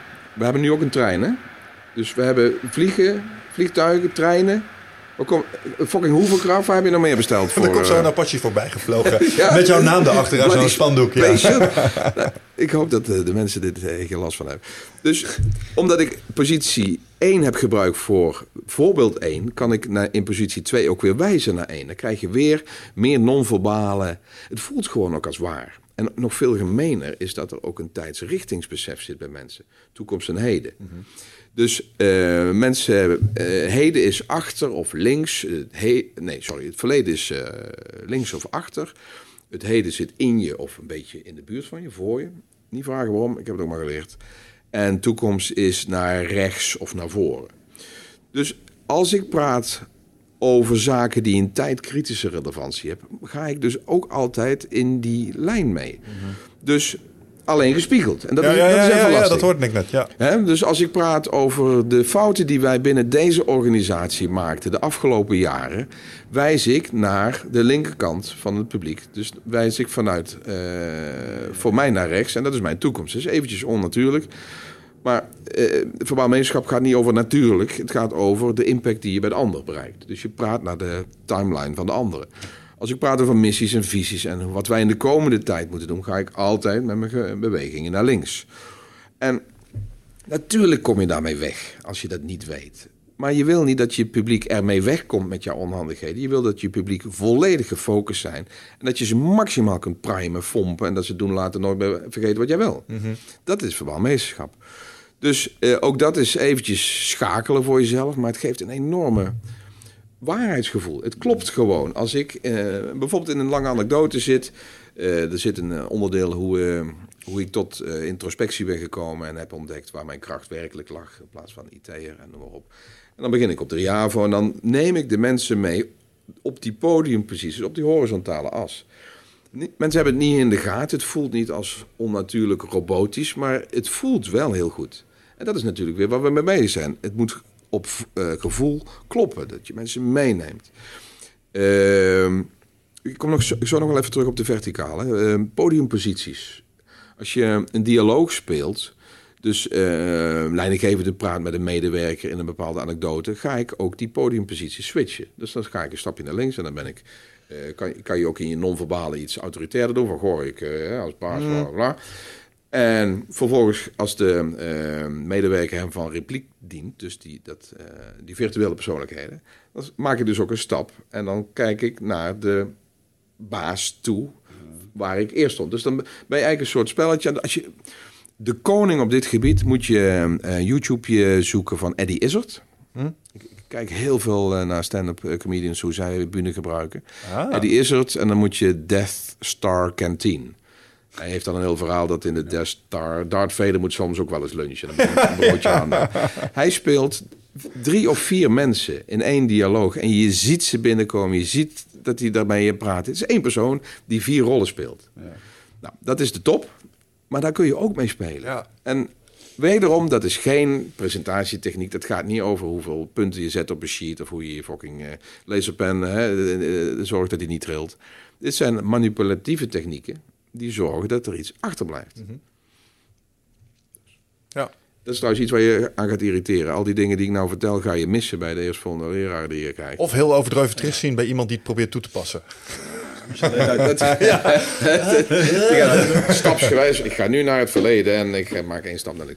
Ik heb verticaal nog niet gedaan. Yes. Wat trouwens ook weer een techniek is om eventjes iets te laten hangen en daarna weer een soort closing loop komt uit de hypno heel erg leuk. Wordt aan alle kanten gemindfuck, joh. Dat is helemaal niet waar. Dat is, heeft ook te maken met NL, NL, hoe heet dat ook weer? Neural en de verticale as gebruik je om uh, alle intensiveringen neer te zetten. Dus uh, van algemeen naar meer detail. Dus naar voren wordt het steeds intiemer, stiekemer, intenser, gedetailleerder. Dus grote en grove anekdotes doe ik meestal. Van, van uh, uh, wat verder naar, naar achter. Uh, als het, oké, okay, we hebben nou dit model behandeld. Maar nu komt het erop aan dat we het zelf gaan doen. Mm -hmm. Dus dan kom ik iets meer naar voren, richting de zaal. En dan voel je ook meteen dat, dat mensen ook, ja, ja, ja nou, nou moet ik aan de hand. Ik snap het voorbeeld en nou moet ik aan de gang. Dit soort technieken kun je, als je dat goed implementeert, zorgen dat je zelfs bepaalt wanneer mensen gaan schrijven. Dus je kunt door de plek en de houding en de, de stem die je gebruikt maken van oké, okay, uh, je ziet mensen de pen oppakken op momenten dat jij het wil. Je had het straks over pre-pumpers, dat is trouwens ook wel een techniekje die je dan kunt gebruiken. Als je, als je vindt dat iets belangrijk genoeg is, zodanig dat mensen moeten opschrijven, dan pak je gewoon een pre-pumpertje. Dan zeg je, uiteindelijk zit de crux in het volgende. Snap je? Uh, de zwaarste die ik heb is deze, die, die gebruik ik niet vaak. Die moet je dus echt op goede momenten. Mm -hmm. dit was trouwens ook weer een pre-pumper. Dat zie ik aan jouw gezicht. Want je oh, hij komt, hij komt, hij komt. Uh, wat mij betreft kun je alles vergeten van vandaag. Maar neem in ieder geval dit mee. Nou, dat is fucking briljant. Dan zie je mm. meteen de pen pakken. Ik durf te beweren dat door de jaren heen de mensen, uh, de aantekeningenboekjes van de mensen in mijn programma's voor 80, 90 procent identiek zijn. Omdat ik ze trigger op bepaalde momenten dat ik vind dat ze, nou, als je toch betrokken bent, schrijf dan DF op. Ja, ja. En, en om, om, dat plaatje, want je raakte het net al even compleet aan maken. Je had het net over uh, bijvoorbeeld uh, stemvolume. Ik merkte dat, dat het direct, weet je, als jij zegt naar voren, dan ga je waarschijnlijk ook een beetje meer fluisteren ja. of op een bepaalde manier praten. Yes. Hoe speel je daarmee? Dat is weer, uh, volgens mij heb ik dat gehad uit de NLP, de vak, uh, vakspreken. Uh, mensen hebben bepaalde submodaliteiten waar ze zich prettiger bij voelen. We hebben vijf sensoren, visueel, auditief, kinesthetisch, olfactorisch en gustatory. Dus de vijf sensoren die wij wetenschappelijk hebben verklaard. Er blijken er meer te zijn, zeggen anderen, maar uh, laten we deze vijf doen. Mm -hmm. En de eerste drie zijn het meest dominant, visueel, auditief, kinesthetisch. En mensen hebben daar een bepaalde voorkeursfrequentie. Dus je hebt video's die uh, heel erg beeldend denken, maar ook beeldend spreken. Dat uitzicht in volume en spreeksnelheid, dat uitzicht in gebaren, dat gebruikt zich in of het staccato is of vloeiend. Uh, dan moet ik even schakelen. Auditief zijn op al die facetten iets rustiger, hebben meer pauzes tussen de zinnen, bewegen hooguit in het 40 centimeter segment, een beetje, een beetje wijzend, een beetje bewegend. En dan heb je nog, en dan wordt het voor mij heel moeilijk, de kino's, de kinestheten, die uh, met name heel erg vanuit hun gevoel presenteren. En uh, ja, grip willen houden op uh, hun verhaal. En met name. Dat is geen waardeoordeel, want je hebt ook kino-sprekers. Kino, nee, geen keynotes, maar kino-sprekers die heel even indruk maken. Eckhart Tolle is een van mijn uh, helden in dat segment. Ik kan hem zelf niet uur na uur want ik zit veel te meer in de hoge energie. En Tullen, die, dat is bijna een soort meditatie. On, ongeacht welk onderwerp die je aan, aan uh, snijdt. Zijn, zijn luisterboeken, die, uh, oh, je kent hem. zijn gewoon gevaarlijk. In de zin van, uh, ik, ik ben er een paar jaar geleden achter gekomen dat ik heel goed kan luisteren. En daarom podcast leuk vind. Ja. Dat ik daar onwijs veel van leer. Toen dacht ik, nou, ik ga zijn boek een keertje, zijn luisterboek. Ik moest gewoon, dat is het enige boek wat gewoon gevaarlijk was in de auto, omdat ik er bijna van de slaap viel. Ja, hij is, die frequentie die trek ik niet. Nee. Maar je kunt dus met frequentie spelen. ook dat geeft een bepaalde dynamiek. Want stel dat je alleen maar in je eigen frequenties spreekt, heb je de kans dat je twee derde van je groep verliest. Mhm. Dus mijn uh, voorkeursmodus operandus is, is hoog energetisch. Ik hou van uh, springen in het veld. En, uh, maar als ik dat alleen maar doe, gaan de, de kino's en de audio's... die gaan langzaam afstand bij mij voelen. Van, oh mijn god, iets te hoog chakra gehaald. Wat een... Dus ook in zo'n buneblok heb ik dus niet alleen een triple E-focus... maar ook een vakfocus. Wanneer is het zaak om even wat rustiger te worden. Ik, ik combineer het ehm, theorieën graag. Hè. Je hebt dat verticale net, waar je dus intensiveringen doet. En dan ga ik naar voren, kun je heel makkelijk kino worden. Van oké jongens, uh, we hebben een hoop gelachen vandaag, maar nou moet je aan de bak. En wee gebeente als je over tien jaar Dan ga ik dus prekerig doen. En preken doe je niet schreeuwend. Want dan schrik je en dan spuug je de hele eerste rij vol. Mm. Dus dan kun je die, die vakschakelingen combineren met de intensiveringsbewegingen. Ja. Dus Nogmaals, het is echt een vak. Dat is heel wat anders dan een doorsnee didactische skills of presentatietechnieken. Maar daar krijg je dit soort dingen niet. Nee. Absoluut niet. En ik, ik, ik, wil, ik wil dat niet disqualificeren, want dan plas ik over een enorme deel van de trainingsmarkt heen. Maar ik zou het graag zien dat ze het combineren. Dat je ook dit soort uh, priming technieken en pre-pumpers en podiumposities en hoe je met muziek omgaat. Ik, de, de, muziek is de, een van de meest effectieve en meest simpele manieren van primen. Dus als ik in het ervaringsmoment uh, een bepaalde uh, hersenfrequentie of een bepaald energieveld nodig heb, ga ik een uur, anderhalf van tevoren al andere muziek draaien dan een uur eerder. I don't know. Ik heb bijvoorbeeld ehm, in een van de trainingen zit een, een, een samenwerkingsoefening die blootlegt hoe moeilijk fuseren is. En hoe lastig het is om uh, in de groene zone te blijven met je partner. Dus de samenwerkingsdynamiek. Laat je ze twisteren. Nou, nee. Oeh, dat is wel jou. Dat moet ik doen. Huh? Naakt twisteren. Ja, dat is dan jouw invulling. Waarom nou weer naakt dan? Ja. Ik ga was in een verhaal. Top of mind, top of mind ja. Ik, uh, Dirty Joy, hoe heet het? A Dirty Mind is a Joy for Life. Ik, ben, ik ga me afmaken. Ben ik dus anderhalf uur van tevoren, ben ik al bezig met ze klaar te maken voor de oefening die dan gaat komen. Hmm. Dus dan draai ik uh, strijdplaten. Uh, Jump van Van Helen en uh, Rage Against the Machine en Eye of the Tiger. En dan zie je echt een uur voordat die oefening komt bij de koffie... mensen al in een ander energie van... ik wil, ik wil of iets neuken of iets slaan. Ja, ja, ja.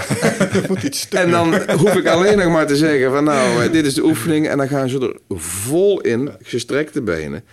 En daarna is het weer zeer confronterend om te zien hoe makkelijk mensen dus uh, fouten maken in communicatie, in, in, in uh, relaties, in de, de, emotional bank account. Mm -hmm. En dan weer, wederom experience first, label later. Dus gestrekte benen erin en daarna, oh kut, I fucked up. En dan is de theorie eitje, maar die, die hang je wel aan de haakje. Ja. En die weten ze acht jaar later ook nog. Oh ja, toen ging ik vol op mijn plaat met die, met die, met die, uh, met die oefening met die matjes. Dat was kut. Ik zeg, ja, die vergeet je niet. Ja. Dus. Interessant man. Dat is wel een lifelong studie. Pure hobby. Ja, het houdt ook niet op. Nee. Ik, uh, ik denk dat wij nog niet de helft uh, gebruiken van wat er mogelijk is om... Ik, ik, ik verzin nu ter plekke brain shaping te doen. Dus de mensen in de bovenkamer zodanig uh, te beïnvloeden... dat datgene wat jij achter wil laten uh, ook daadwerkelijk blijft zitten. Dus ik, ik, ik, ik, krap een beetje aan de rand, maar het wordt, uh, wordt steeds leuker. Waar ligt het uh, snijvlak van ontwikkeling nu voor jezelf als je hier de diepte ingaat? Je, bent je blijft altijd leren, ja. waar, ben je zelf nog nu aan de Waar ik uh, nu veel mee bezig ben, zijn een aantal dingen. neurofysiologie en neuropsychologie vind ik geweldig. Dus fysiologische inzicht krijgen hoe het allemaal werkt, kan je ook weer helpen om daar technieken op te ontwikkelen die daar eh, mee in lijn leven. Dus, dus, als iets werkt in je lijf op een bepaalde manier, nou, waarom zou je het dan niet gebruiken eh, als, als, als leidinggevende? Voorbeeldje?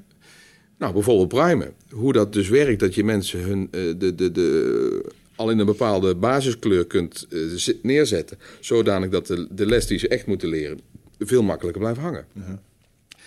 Uh, ik ben zeer veel, um, dat komt deels ook omdat ik de macht ben verloren op de afstandsbediening. Mijn, mijn gezin uh, kijkt dance, dance, fucking dance. En Oh, I want to be a millionaire en how to fuck a cavia. Ik, ik weet niet wat van...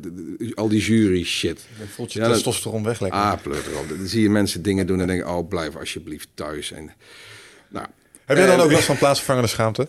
100 procent. Ja, ik zit dan oh, helemaal, daar kan ik zo slecht tegen. Die, die, spiegelneuronen van mij gaan aan alle kanten. Dan denk ik, oh, blijf thuis. En dan zie je zo'n moeder in de coulissen staan. Oh, wat zingt je toch fantastisch. Ja, ja, ja. ja. Denk, nee, dat is niet waar. Geef zo'n kind alsjeblieft geen hoop, want het wordt het niet. dus wat ik dan doe, is uh, mijn laptopie. Uh, mijn appeltje. Want inderdaad, het, zijn, het is wel de beste shit, hè. Is dit even pluggen? Krijgen we nou geld? De, de shit.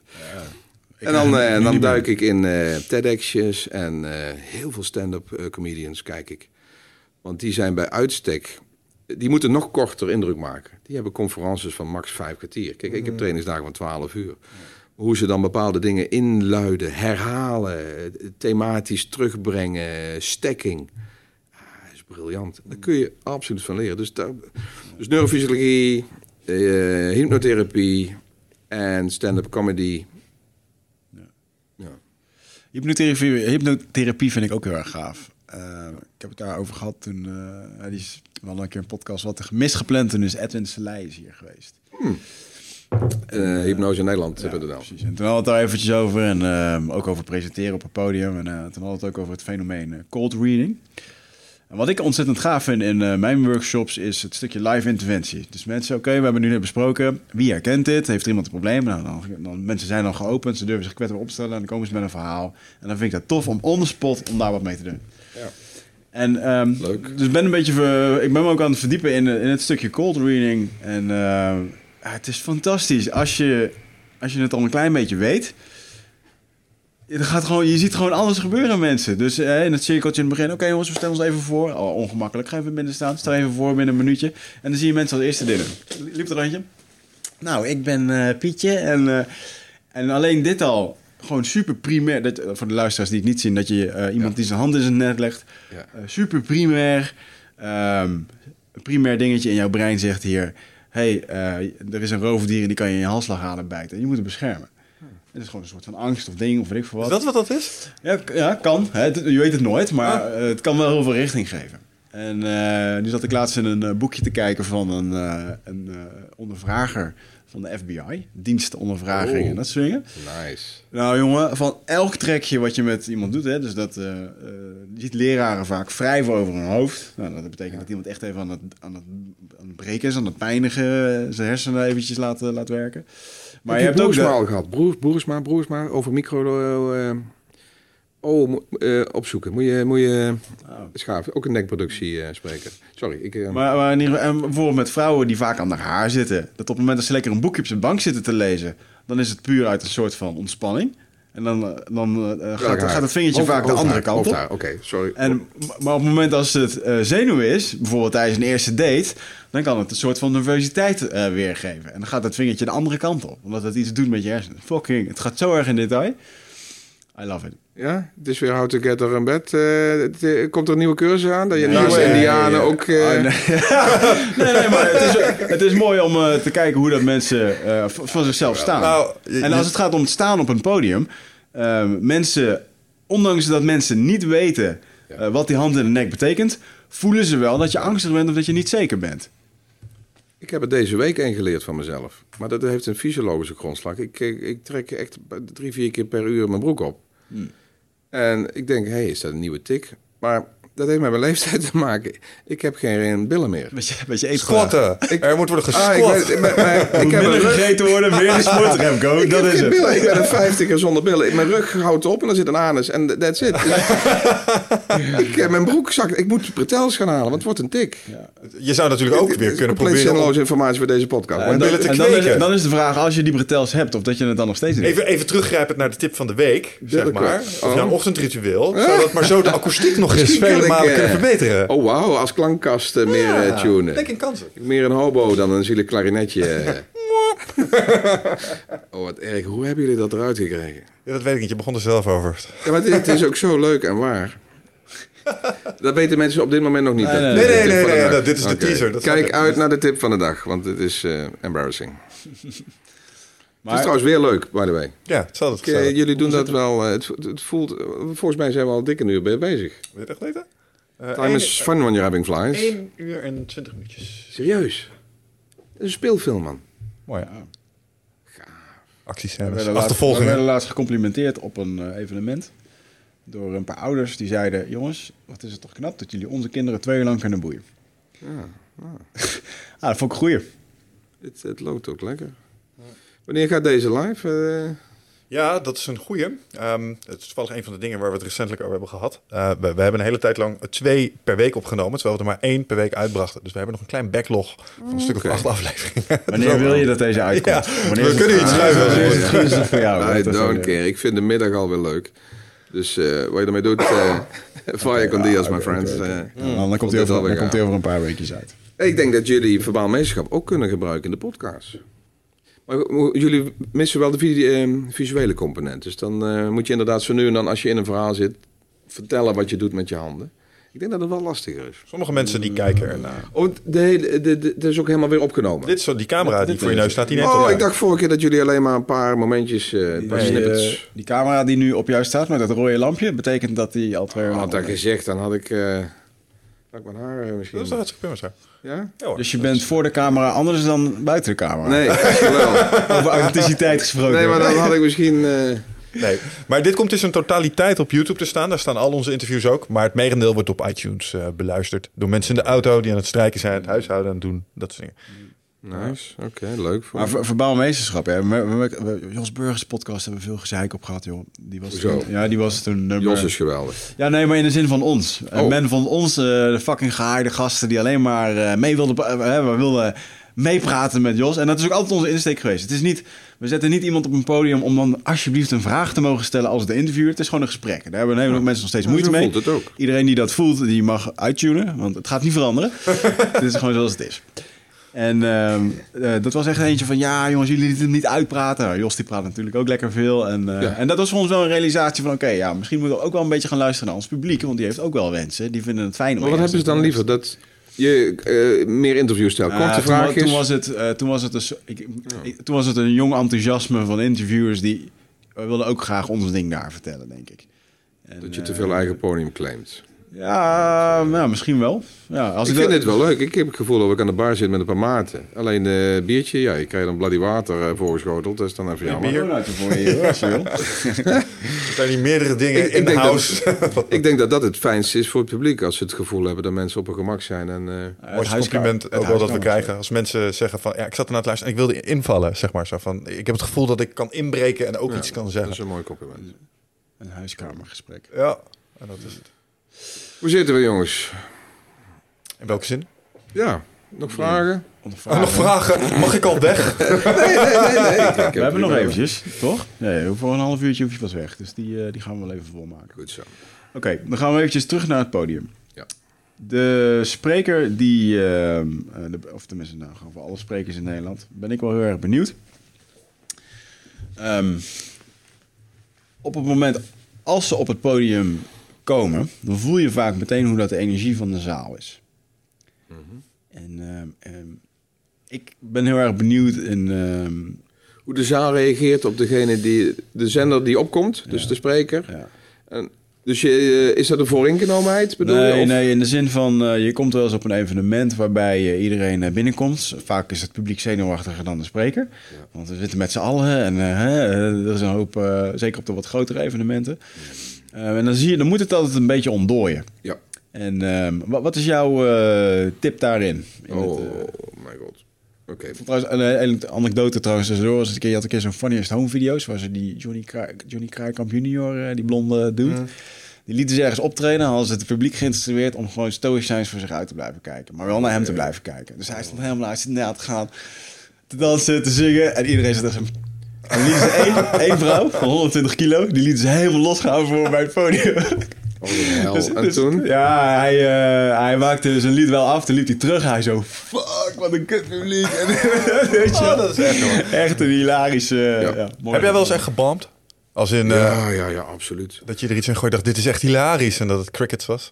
Oh, gebomd, nee, positief. Uh, nee, dat je een grap vertelde en dat je dacht, dit, dit oh, moet toch een paar, uh, ik, op zijn minst een paar grijnzen naar boven mijn, mijn ergste was twee jaar geleden bij Exact Live. Um, um, alles zat mis. Ik had maar 20 minuten. Dat vind ik heel erg moeilijk, maar ik had het goed ontworpen. Ik heb met, met, met Hans Jans hebben een uh, goed ontwerp gemaakt, Triple E. Uh, dus de doen later nooit meer vergeten. Uh, 4500 man in de rij. En voor mij was Max Verstappen. Die, wordt die komt op met 160 km per uur, trekt 16 donuts met een kart. Wordt geïnterviewd door Umberto Tan. Daarna kwam Remco Bloody Klaassen over persoonlijk fucking leiderschap. Oh, ehm, dat was heel slecht. En ehm, ik heb een beetje connect kunnen maken. Dus hoe, hoe ga je van Max Verstappen naar uh, introspectie en ken jezelf? Het, het ging over de next step. Wat, wat moet je doen? Uh, dat is, dat is vrezen. En dan krijg je ook niet meer recht in 20 minuten. Dus de, voorbeelden, bij sommige landen het volgens mij, maar je, zag ook al mensen vertrekken naar de lunch. Ja, dat is Dat is fucking killing. Dus nee, ik ga geregeld op. Nou, geregeld is niet. Dit, dit, dit, uh, ik zag live als een hel. Uh, ik heb twee of drie keer iets gedaan in het Engels. That can I also not. uh, Mijn Engels is prima. Ik heb informatica gestudeerd en Engels was daar de taal. Dus uh, conversational English is very well, thank you. Yes. Maar als je verbalmeestelijk bent en je bent dus echt bezig met primen en met je humor gedoseerd en met timing en met gestalts, uh, dan werk je dus even niet. Nou heb ik gelukkig mijn agenda vol met Nederlandse opdrachten en ook in de Antillen heb ik inmiddels markt, dus dan mag het ook in het Nederlands. Ja, en dan maak ik een paar papiamenten grappen en dan is het weer in de pocket en dan ga ik vol weer op Nederlands. Mm. Als ik die markt wil openen, dan moet ik, uh, moet ik echt een half jaar naar de Just Dated Nights en dan of even bij de nonnen. En, uh, Dus uh, nee, ik heb hem. ik denk dat elke spreker nog steeds zijn, zijn heeft. En je moet er zo min mogelijk. en daarna iets mee doen. Ik heb. de meest recente was bij Edin, klantpasta. samen met Jan Verzetten. Jan is briljant. En ik had iets te veel corporate leadership in het eerste deel. Want er zaten heel veel mondhygiënisten bij en tandartsassistenten. Dus ik wilde zowel de artsen uh, boeien. Uh, en ik denk, ik doe het in twee delen. Met het eerste deel zag ik steeds meer mensen gapen en naar nagertjes kijken en naar een iPhone grijpen. Ik denk, oh mijn god, dat 400 man, denk ik. Dus toen heb ik het in het tweede deel wel hersteld. Maar dan moet je ook met je billen blowen van, hé, hey, fucked up. Uh, we gaan een gratis middag doen. En dan geef ik een leuke workshop, want uh, dit is niet wat ik waard ben. Mm -hmm. Dus als je door je pooiers wordt geadverteerd als negens en tieners... Ja. en life-changing en weet ik veel allemaal... dan moet je er ook staan. En als je niet staat, moet je ook gewoon zeggen... nou, uh, mm -hmm. uh, ik ga dit of herstellen of je krijgt een factuurtje. Dus nee, ik denk dat elk... dat is wel sterk, ja. Nou ja, kijk... ik zit zo lang in het vak dat ik wel weet hoe ik een zaal kan pakken... Maar dan wil niet zeggen dat het altijd lukt. Het is gelukkig maar één op de honderd of zoiets dat het mislukt. Maar dit, dat zijn wel die je herinnert. Ja. Dus jij had het over... Terug naar de begin. Ja, terug naar sfeer. Ik had uh, uh, een paar weken terug op de Antillen had ik uh, 800 onderwijs. Een schoolgemeenschap. Mm. ik voelde al dat de, hele dag was best wel, wel dociel. Heel rustig, gematigd. En dan gebruik ik, ik heb wat uh, techniekjes aan het begin om met confrontatie en humor wat te spelen. En ehm, dan hangt het er vanaf hoe ze reageren op die trucjes, hoe ik het ga tunen. Dus ik begon bijvoorbeeld met, uh, in, in. Dus eventjes, uh, kom bij. En, dus die eerste twee lijkt op soort van professioneel eh, papiamento beginnen. Maar daarna begon ik met uh, Pas Weekend. Uh, toen kwamen ze al achter van hij is alleen maar zin aan het roepen die hij heeft ingestudeerd. En toen deed ik Byside. Dat was mijn eerste humor trucje. Byside is een... Uh, dat, bijna alle mannen hebben het, maar niemand praat erover. Een Byside is een, een bijwippertje. Oh, Second love. Bijvrouwtje, Byside. Dus toen was dat... En Jang Jang Grande, zei ik, dus dikke reten. En uh, toen ging het dak eraf. Ik denk, oké, okay, dit kan dus. En, maar dat is best een gevaar. Maar dan weet je ook als die dingen... dat je ook moet gaan tunen. Ja. Ik heb daar ook wel weer een trucje op verzonnen om... Ik wil het liefst niet tunen. Ik wil net zo bot en lomp en hufterig en seksistisch zijn zoals ik bij jullie nu ben. Of althans, uh, het is nog niet aan bod gekomen. Maar dat, dat kan ik zijn. Dat vind ik heerlijk. Dat wil ik ook het liefst niet aanpassen. Dus ik heb een trucje en dan begin dan zeg ik van... Oké, stel... Uh, mijn presentatie heeft vorm en inhoud. Nou, de inhoud is briljant, want daar heb ik gejat van de beste. Dus een soort autoriteitsbelofte. En qua vorm zeg ik, zit ik een beetje tussen Hans Theeuwen en de fucking paus. Nou, fucking pauze wordt er ook al een beetje op gereageerd. Maar dan geef ik ook al aan waar ik graag zit. En dan zeg ik van, nou weet je, maak er een ehm, een gedeeld project bij van. Als je vindt dat ik te vies, veel gehoor, kort de box, seksistisch of bond ben, doe je even ho, ho, ho. Dan train ik daar met de zaal. Hè. Adem in, 3, 2, 1, ho, ho. En dan doe ze ho, ho, ho. Ik zeg, wat een lunchdip-reactie.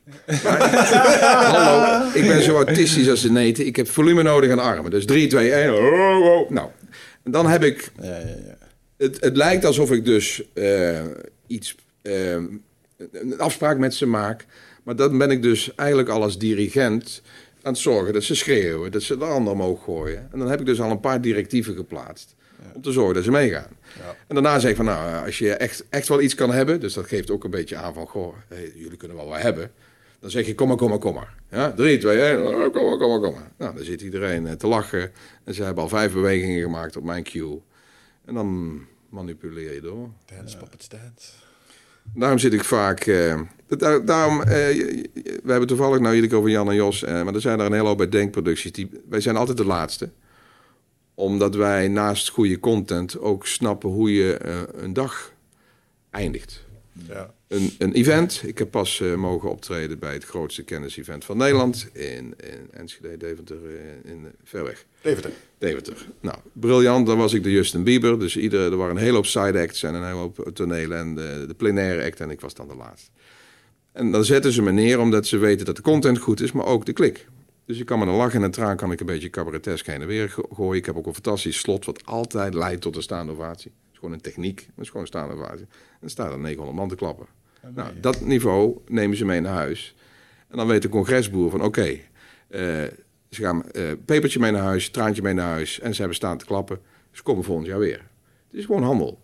De congresboer. Ja, ja, ja je hebt... Je hebt sprekersboyers en congresboeren. Je gaat deze tip aan ons vertellen, begrijp ik. De staande nou, ovatietip. Nou, nee, dit is gewoon een anekdote met een lach en een traan en een ondersteunend muziekje. En daar komt een van mijn uh, credo's uit. En, uh, nou, dus dan, ook over authenticiteit. Dat dus- verhaal doet mij nog steeds iets. Dat heb ik 16.000 keer gedaan. En ik raak daar ook gewoon mijn eigen snaar. En dat voelen mensen. Mensen hebben uh, identificatiestress en spiegelneuronen. Dus dan voelen ze dat ik uh, wat emoties raak. Wat move om dat met muziek eronder te doen. Want dat kan ook heel snel heel, heel fout uitpakken. Ja, behalve als je het goed doet. Ja, ja duidelijk. En dat blijkt dus, dat goed. Ja, van acte. Nee, maar ook dat zijn weer gewoon geregisseerde... Kijk, uh, Spielberg laat het ook niet aan het toeval over of mensen geboeid blijven. Spiel, eh, ik denk dat de manier waarop ik mensen train hoe je een buneblok creëert, is hetzelfde als hoe je als producent uh, een, een, een, een, Lord of the Rings maakt. Je zorgt dat er een plot in zit, eh, fases, verwarring, uh, dat mensen non-stop uh, gekluisterd blijven. En dus metafoor is trouwens ook weer een techniek die geweldig werkt. Hè? Dus je hebt iets uitgelegd en daarna ga je het met de metafoor nog een keer uitleggen van... Goh, dit, dat, dat, dat agile van jullie, hè, dat, heb je wel eens een taart gebakken? Ja, en dan, nou ja, natuurlijk. En dan ga je het nog een keer uitleggen, maar dan vanuit de keuken. De, en wat mensen dan leuk vinden is dat ze zich andermaal herkennen of nog beter. En je herhaalt het, de, de theorie. Twee keer hetzelfde zeggen vinden mensen paternaliseren. Hallo, ik, I get it. Mhm. Maar I get it is wat anders dan meenemen. En daar worden verbalen meesters voor betaald, wat je meeneemt. Dus het is gewoon, ja, hoe regisseer je je speelfilmpjes? Vind het je hebt ook boeken geschreven. Ik ben nu zelf ook een boek aan het schrijven. Ik heb een cursus gevolgd op de schrijversvakschool. Omdat oh, ik te horen kreeg dat ik niet kon schrijven. Dus dat ben ik gaan doen. Uh Ben ik wel heel erg benieuwd of dat... Uh, ik zit nu even terug te vertalen. Oké, de hoofdstukken die ik nu heb geschreven. Er zitten een aantal hoofdstukken bij. Die hebben dus heel erg sterk... Uh, dat stukje herkenning wat mensen zoeken. Het stukje pijn wat ze even mogen voelen. En vervolgens de oplossing daarvoor. Mhm. Ben jij ook van mening dat, dit een, een uh, dat die technieken uh, in het schrijven uh, terug moeten komen? Ik ben zo blij dat jij dit zegt. Ehm, ik heb verbaal meesterschap geschreven met verbaal meesterschap technieken. Ah. En het, het, werkt exact hetzelfde. Dus ik heb het boek, ik heb mijn pen aan, mijn, aan mijn stemband gehangen en gezegd: Oké, schrijf wat ik normaal zeg. Ja. En daar heb ik dus ook de pre-pumpers en de connects. En er zit een pre-frame in elk begin van de hoofdstuk. En er zitten anekdotelijnen in. En er zitten closing loopjes in. En uh, mensen hebben het gevoel van, ja, het is alsof je tegen me praat. Is ook zo. Ik heb het boek uh, geschreven vanuit de stemband. Ja. Dus alsof je voor me ben, uh, staat en ik ben les aan het geven. Dus Ehm, ik ben van mening dat uh, verbaal meesterschap ook writers excellence kan betekenen. Als, je als, jij, als jij vol vuur ehm, dat wat je voelt en weet in de pen duwt, gaan de mensen op het moment dat ze het lezen gespiegeld weer terugkrijgen. Dat, uh, je, hebt, je hebt minder macht. Nou, dat is ook gelul. Als ik ken mensen die zeggen: ik ga nooit naar een speelfilm, want het boek is leuker. Dus misschien, misschien moet ik dit uh, herroepen. Weet ik niet. misschien is een, een, boek nog wel machtiger. Ik kan het zeggen, want je kunt het beroep doen op de verbeelding. Alles staat nog open. Je zet nog meer aan het werk. Ja, mijn editor die, eh, die gaf me wel toe. Toen ik mijn eerste draft aan mijn editor gaf. En toen ik met haar een afspraak nam. Uh, maakte een, een restaurant in Amsterdam. Toen had ze een vod aan papier mee. Helemaal volgekalkt met inkt. Eigenlijk met een dikke streep erdoorheen. En um, uh, toen gaf ze ook wel aan van, joh, uh, wat bij jou in die zaal werkt, dat is in een boek heel anders om dat over te geven. Want je hebt je, je, je mimiek erbij, je energie, je, het vertellen, je hebt wat meer, hè, wat meer ruimte om het aan te dikken. Oké. Om het mooier te maken. Die, ja, daar moet ik ook iets op zeggen. Sorry, sorry maak je, ja? maak je zin Nou ja, en um, um, ik, ik merkte nu wel nu de... in het schrijven, voor mij is het heel erg belangrijk om heel goed te weten wat je wil overbrengen. En daarbij te blijven. Het is heel verleidelijk om allemaal anekdotes uh, er even bij te halen. En nog even een voorbeeldje om even te laten zien dat het echt zo is. En nog eentje, nou, dat, dat haalde je net al aan. Moet het dus minder? Ja, en dan, dan kom je op het stukje uh, Kill Your Darlings. Want op het podium kan dat, maar misschien in het, uh, okay. in het boek uh, wordt het een... ah ja, nu hebben we het wel. Oké, okay. ik, heb, ik heb geen begeleiding gehad in het schrijven. Uh, ik heb ghostwriters gehad, en, uh, dus mensen die me op tekst hebben gecheckt. Mm -hmm. Die zeiden van, je schrijft heel natuurlijk. En ik denk van, ja, dat klopt ook, want ik, ik schrijf gewoon op wat ik normaal zeg. Ja. Wat ik wel heb moeten leren is dat papier is harder. Uh, als ik grof, confronterend, seksistisch, plat, bot, gewoon wat ik leuk vind... Mm -hmm. kom ik op de bühne mee weg. Die dikke wangen of een bepaalde manier van lachen. Mensen voelen dat ik gewoon lol maak en dat ik het niet zo meen. Met een knipoog. Ja, ja en die knipoog doet het papier dus niet. Ja. He, dus als ik, uh, er was vorige week een anekdote in mijn training over het nut van een, uh, een kinderkamer. Uh, de speelkamer, dat je heel die fucking Toys R Us min of meer gecentreerd hebt in één deel van je huis en niet over je hele bloody domein. En ik maakte als advies, want wij hebben dat ook gedaan, zorg dat de speelkamer wel in, in de buurt van de keuken is. Want daar staat mama. Ik hou van oude rollenpatronen. Als mama niet in de keuken staat, is de ketting te lang. Nou, op papier is dat volgens mij anders dan wanneer je het mij ziet doen en mij ziet lachen. En dan gaan al de, de chickies in de zaal. Oh ja, hij maakt een grapje. Ah, ja, ja, ja, want ik meen het fucking hartstikke serieus. Maar het, voelt, het voelt als, alsof een grap. En daar moet je dus mee uitkijken. Uh, uh, ik heb een niet-academische schrijfstijl. Omdat ik het toegankelijk wil houden. Uh, maar humor en papier is wel extra gevaarlijk. Ja.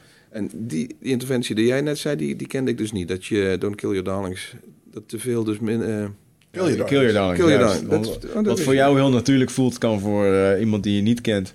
Ik heb daar het gevaar bij dat ik, ik heb het verhaal zelf meegemaakt. Ik, ik heb het, staat er te dicht op. En dan is het allemaal aannemelijk dat iedereen dat maar begrijpt. Hmm, Oké, okay. uh, wist ik niet. Ja, en, en, ook het stukje wat je zei van... Uh, ik ben de, de mix tussen Hans Theo en de fucking paus. Ik heb hele mooie spirituele ervaringen ook daar gehad. Uh, ik heb ook fucking gelachen met een paar indianen die gewoon... ja, gewoon indiaan waren, weet je wel. die, mix, die, die, mix is af en toe best wel moeilijk om te vinden. Want dan, ja, uh, ja ga, uh, je wil niet als een Eckhart Tolle pagina's vol schrijven. Want nee. dat is veel te stijf voor mij. Ja. dat is moeilijk hoor, om daar een uh, te vinden. Maar de stukken waarvan ik, die ik heb geschreven, waarvan ik dacht... Het is gewoon fucking goed. Dat voel ik. Dat zijn ook de wat stukken waar ik... De, wat, wat, wat, wil je gaan aanboren? wat wordt je pitch? Aha. Mm. Heb je al een uitgever trouwens? Ga, ik ga het waarschijnlijk zelf doen. Ja. ja. Nou ja, we hadden het er straks in, helemaal in het begin over uh, hoe word je spreker. Ja. Uh, de moeite die mensen hebben om bij de sprekerspoors binnen te komen, is zelfs met uitgevers. Dat wist ik ook niet. Ja. Ik heb het geluk gehad toen ik met COVID dus uh, dat moment had, dat uitgevers belden van, goh, we zien je kop te vaak, heb je iets? Ja. maar er zijn er dus een hele hoop mensen met een boekdrive maar je komt er niet binnen. Maar dat, dat vind ik nu ook, en dat merken we nu ook met de podcast en wat de populairder wordt. Er zijn heel veel mensen die nu een boekje schrijven, want je kunt het gewoon laten printen. Dus een boek schrijven is nog niet per se de, uh, de podium, uh, het breekijzer voor het podium. Ja, maar hoe kom je dan in de winkels? Anyway, Want je kunt er wel printen, maar dan deel je hem uit naar je vrienden? Ja, of? Nee, ik zit eraan te denken om dat niet via een uitgeverij te doen, maar met iemand die, die daartussen zit, een bemiddelaar. Niet een uitgeverij, maar een, iemand okay, die... die zet ze gewoon aan de kant? Ja, ik ga ze gewoon... Maar dan kom je niet bij de bijkorf en niet bij... Ja, bol en, en management kan, ligt dan, Er zijn mensen die het zo op deze manier hebben gedaan. Ja, ja zeker. Maar goed, dat, dat, is even een andere... Anyways, waar, waar gaat het over? Wat wil je bereiken? Nou ja, voor mij was het een, een, een, een, een diepe reis voor zelfkennis. Ik bedoel, ik heb er 40 dagen uh, in mijn eentje in de jungle gezeten. Uh, om over mezelf te leren. Ik heb daar een speciaal ritueel gedaan, wat de Indianen gebruiken voor um, persoonlijke groei. Um, ja, en spannend. Daar is, ja, dat was zeker spannend. Dus het is eng, het is kwetsbaar, het is, uh, het is verdrietig, het is blij. Ik heb daar echt, het ging daar op en neer. En dat, uh, ik heb daar een boek geschreven tijdens, mijn, uh, tijdens dat ritueel. Ik heb wat Facebook dingen voorbij zien komen. Ik heb het een beetje, ik, ik denk, ik herken dit. Ja. Het enige waar mij opkwam is, waarom? Kijk, die, vraag, naar... die vraag heb ik nog steeds niet beantwoord. What's oh, wrong with you, man? Al die ontberingen. Eh, maar jij houdt wel van Spartaanse ja, shit, ik, ik, Dat is het, inderdaad. Ik hou van die, ja, ik hou van die ontbering. Ik, uh, het is extreem, dat vind ik ook... Ergens vind ik dat ook mooi. Uh, het, uh, ook het voelen en het... Uh, maar het is gewoon een fucking... ja. ja. Het is onorthodox. Het is, um, het is gewoon heel primair. Ik vind dat wel mooi. Ja, ja. Dat nee, mij. Heb ik altijd Bel me op en ik ga niet mee. nee, ik, ik, vind de foto's kijken altijd mooi in doos. Maar, maar het is in ieder geval heel erg... Um, um, Oké, okay, daar ga je dus jouw, jouw introspectieve journey... Maar ga je het ook als een zelfhulpboek positioneren? Dat je door jouw reis zelf wat openingetjes ja, kunt? Um, zeker, absoluut. Er komen uh, zeker lessen die je kan toepassen. Uh, maar het is niet een systeem wat ik ga aanbieden. Ik ga niet zeggen van zo moet je het doen. Maar er zitten wel heel veel wijsheden in die mij heel erg hebben geholpen. Um, en eigenlijk is het zo opgebouwd. Je ziet eerst een situatie van mij, van vroeger, waar iets gebeurde, waar ik op dat moment op reageerde, zoals ik toen in het leven stond. Nou, dat was toen ik 16 was, was het anders dan nu. Dan vervolgens heb ik mijn avonturen bij de Indianen. En dan s'nachts dan dronk ik weer van die magische... Uh... Weer aan de ayahuasca. oh en dan kreeg ik gewoon vaak... Uh, dan kreeg ik de reflectie op, op de momenten die te maken hadden met dit soort hoofdstukken. Dus ik heb hoofdstukken over zelfliefde, angst, eenzaamheid. Ja, dat de helft is psychedelisch en de helft is uh, gewoon... Ja, en daar zit dus een hele... Um, um, ja, daar zit dus de... de hoe noem je dat? Daar moet ik een, een weg in vinden... Uh, als ik jou een verbaal meestelijke truc zou presenteren, dan van hey, wat moeten ze doen, laten nooit meer vergeten. Kun je dat dan invullen? Want dat is een van de redenen waarom mensen een boek kopen, lezen en iets mee gaan doen. Mm wat, wat, wat, zou dat zijn? Wat wil je dat mensen gaan doen, laten nooit meer vergeten als ze jouw document hebben doorgeworsteld? Uh, nou, de grote boodschap is dat uh, de ware essentie van leiderschap zelfkennis is.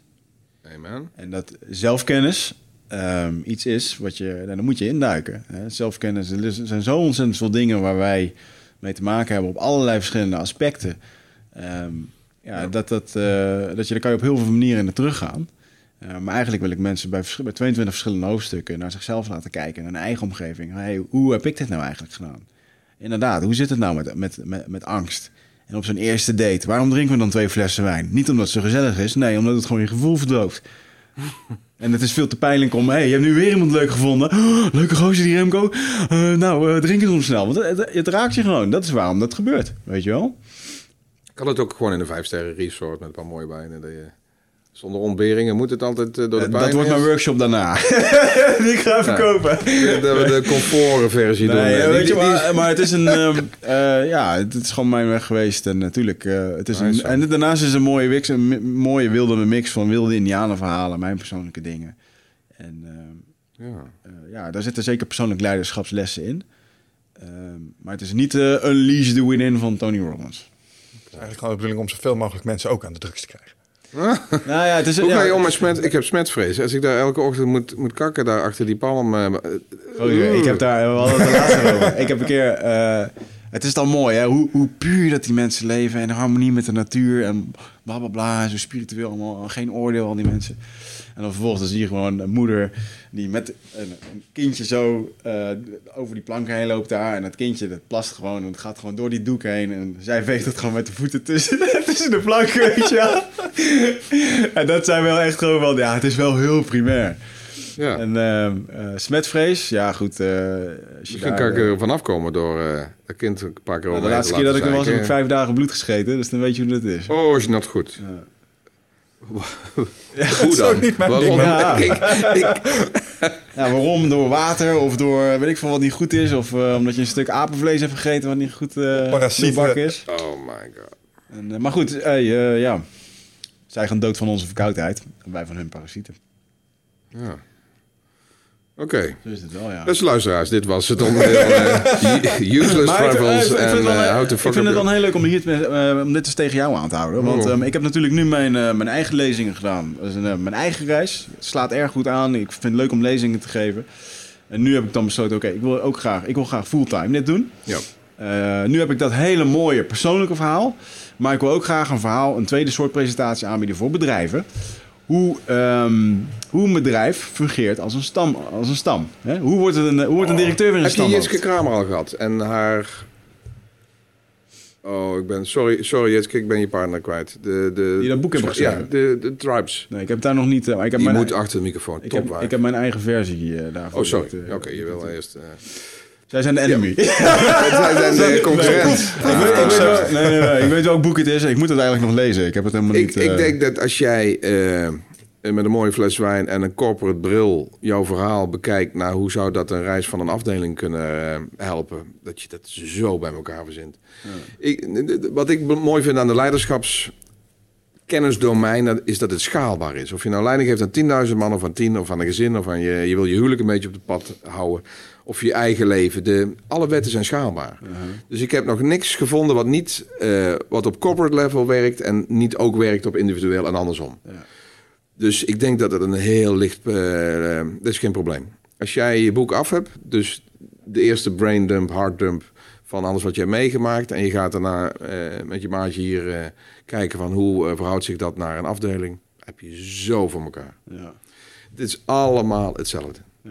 De, de, de, daarom ehm, hebben we op een gegeven moment ook ik de workshop gemaakt... en ben ik zeer laagdrempelig ook persoonlijke ontwikkeling gaan doen... vanuit de leiderschapskennisdomein omdat hoe je een, een, grote organisatie op koers houdt, exact dezelfde stappen vergt als hoe je als individu je carrière een beetje op de rit zet. Ja. Ideaal. Ik, ik, verwacht daar geen probleem en anders kom ik nog wel een keer langs en dan uh, help hoe, ik heet die, uh, die mevrouw? Want dan ga ik haar eens even Jitske Kramer. Maar die heeft het niet alleen geschreven. Dus ik, nou, ik weet dat er twee dames zijn hè? uit Utrecht volgens mij. Dat, ook als spreekster top trouwens. Leuk. Ja. Mooi man. Goeie stuff hè? Allemaal. Ja, het is eindeloos interessant. Ik bedoel, uh... Heb jij nou een keer ayahuasca gedaan? Heb je nou een keer aan LSD gezeten? Ja, ik, ik krijg die vragen van, eh, van die fans van jullie. Van hoe is met die Klaas? Is hij al ondergegaan? nou, dat is wel het, wat mij net opviel. Uh, van alles wat je hebt onthouden. Ayahuasca is in ieder geval blijven plakken. ja, holy fuck man. Ik, ik, ben gewoon denk ik te bang nog. Ik, wie weet dat ik het ooit nog een keer doe. Maar dat zei ik volgens mij de eerste podcast ook. Um, ik, ik denk dat het, het, het, het controle ding je gaat dus uit. Of althans, je gaat uh, schakelen op een andere deel van je hersenen. En uh, misschien als ik de, de papa-rol... Uh, ik denk, bang dat het misgaat, denk ik ook. Ik kan me voorstellen.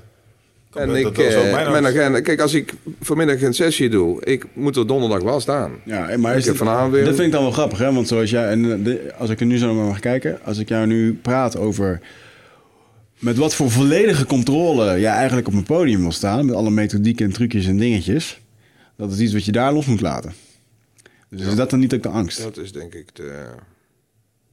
Nou, ik, ga hem, ik ga hem mijn hals even vasthouden. Want, ik, ik blijf... Ja, ja, ik zie het. Ik zie het. ja, ik ben wel een controlfreak. Maar het kan kleiner. Volgens mij hebben we het de laatste Mini ayahuasca. Ja, gewoon, gewoon TIT en dan een kwartiertje trip. Floten. Floten. Floten. Floten. Ga je in een bak water liggen op lichaamstemperatuur met heel veel zout Heb ik een keer gedaan. Ja, ja toen had ik zo'n klein beginnetje aan van mijn zakje scoren die ochtend. En, dat, was, was minder prettig.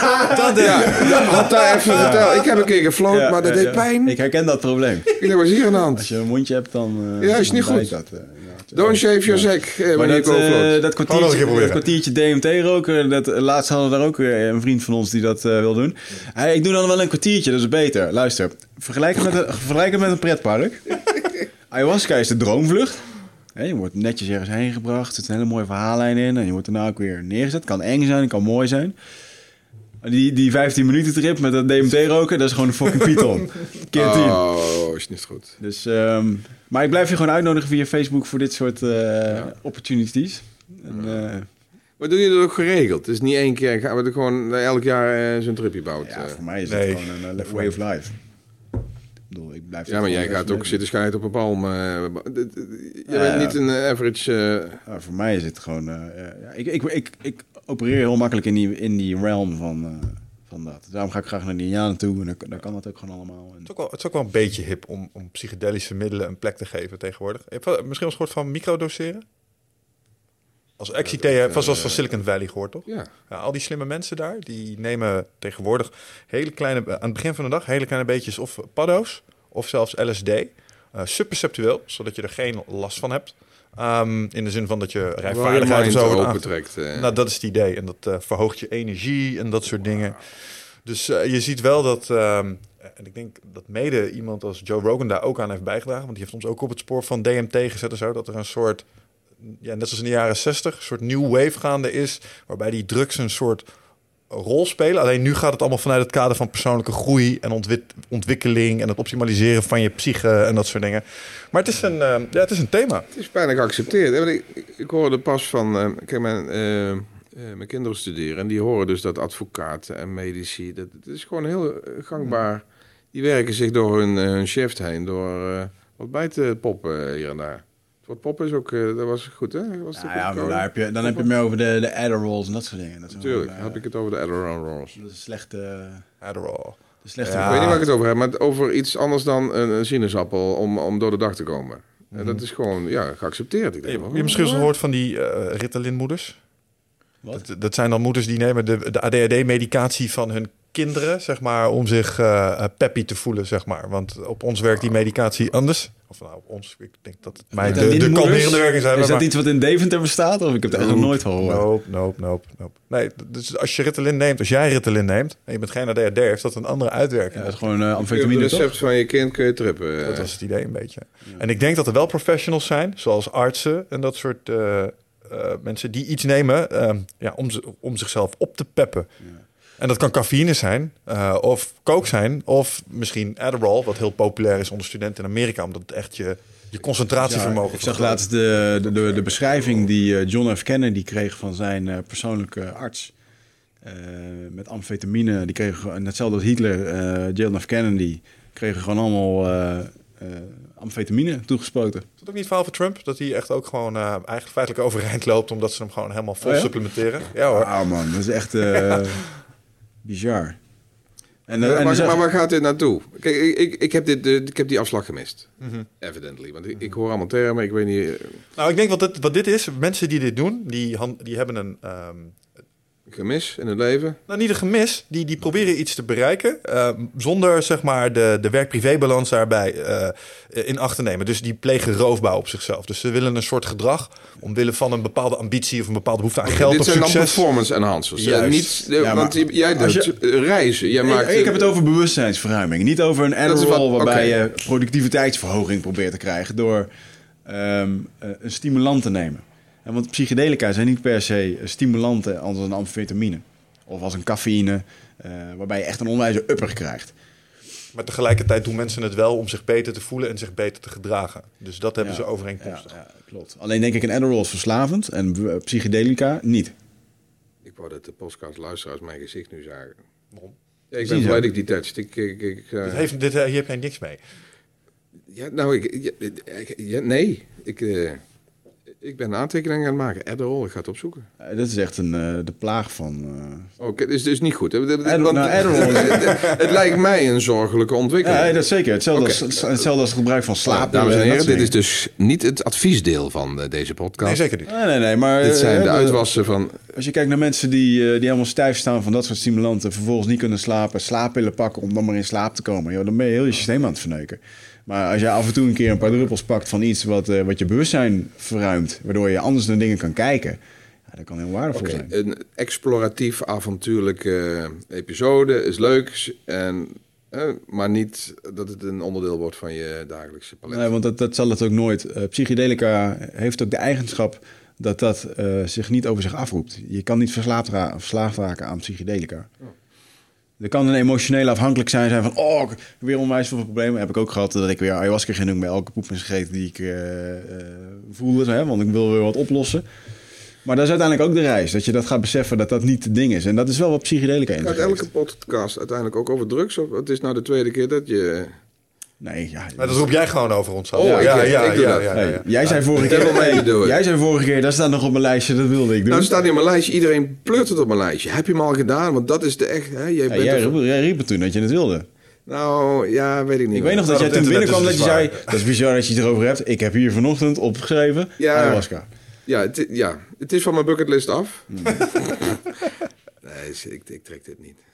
Oh, dat hoeft ook niet. Hoeft ook niet. Je hoeft ook niet te trekken. Trekken, trekken is nou trouwens nog wel dat een... Zou uh, nog, doe je ook niet tijdens, maar... Zullen we terug naar verbaal gaan of sprekers worden? Of, uh, of zijn we... Uh... er zitten mensen hier te luisteren. In de file, denk ik nu. Ja, en gek genoeg. En ik, ik snap je initiële twijfel wel, want die had ik in het begin ook toen we hierover begonnen te kletsen. ongelooflijk interessant mensen dit vinden.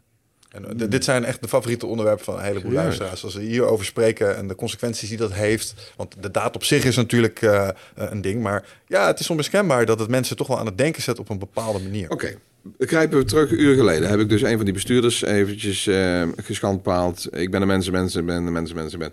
Zou zo'n persoon door die, die valse lagen heen kunnen breken door zo'n trip? Van, hey, listen, ik spoor voor geen meter. Ik ben een, een zuigende zombie en ik denk dat ik een empaat ben. 100%. En het zal je altijd een inzicht geven uh, dat jou helpt. Dus het zal nooit zeggen, want je, niemand is slecht. Dus op het moment als je contact maakt met datgene wat je die inzicht geeft, ik noem het eventjes de bron of wat dan ook, um, dan zal het je altijd een advies geven wat ervoor zorgt dat, het, dat, je, dat je leven makkelijker maakt. Het zal nooit zeggen dat je slecht bent. Dus, dus altijd opbouwend.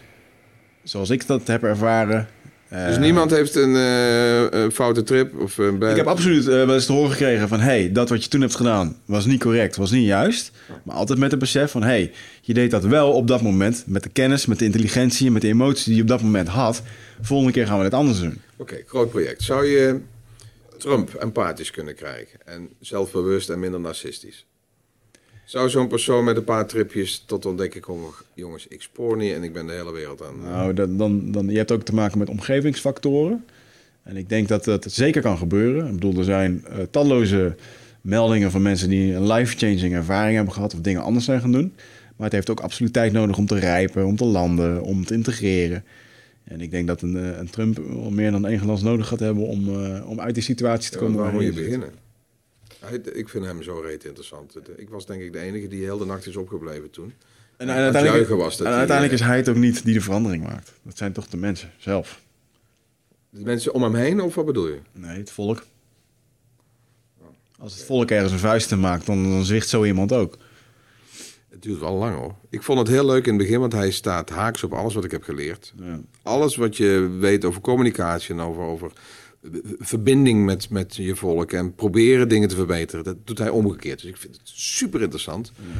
Maar hij is er nog steeds. Dus het begint nou ja, wel zo Laatst als ik, naar het nieuws kijk, heb ik het gevoel dat ik aan de DMT zit. Zo van, hoe kan het zijn dat dit gewoon waar is, weet je wel? Ja, ik vind het eh, leuk dat de wereld ook langzaam apathisch wordt. Hij eh, doet elke dag iets doms. Mhm. En het, uh, ja, we gaan gewoon weer door met nieuws. En, uh, ja, wat ik er zo ongelooflijk opmerkelijk vind als ik naar de zijlijn zat te kijken. Ik ben, zeg maar kijk nauwelijks nieuws, maar ik krijg het uh, via de uh, zeg maar websites en dat soort dingen, uh, krijg ik het wel mee. En dan verbaas ik mij over het feit zo van, oké, okay, dus um, fucking Rusland heeft invloed gehad op, de, er zijn allerlei van die lijntjes. En dan denk ik maar, hoe kan het zijn dat dit wordt getolereerd en dat dit echt is? Soms zie ik van die tweets van hem voorbij komen, dat ik denk, deze meneer is de, een van de machtigste mensen op deze planeet. En dit is hoe die omgaat met Hij zit gewoon om drie, uur, om drie uur s'nachts als hij op de wc zit, zit te twitteren met gewoon normale burgers.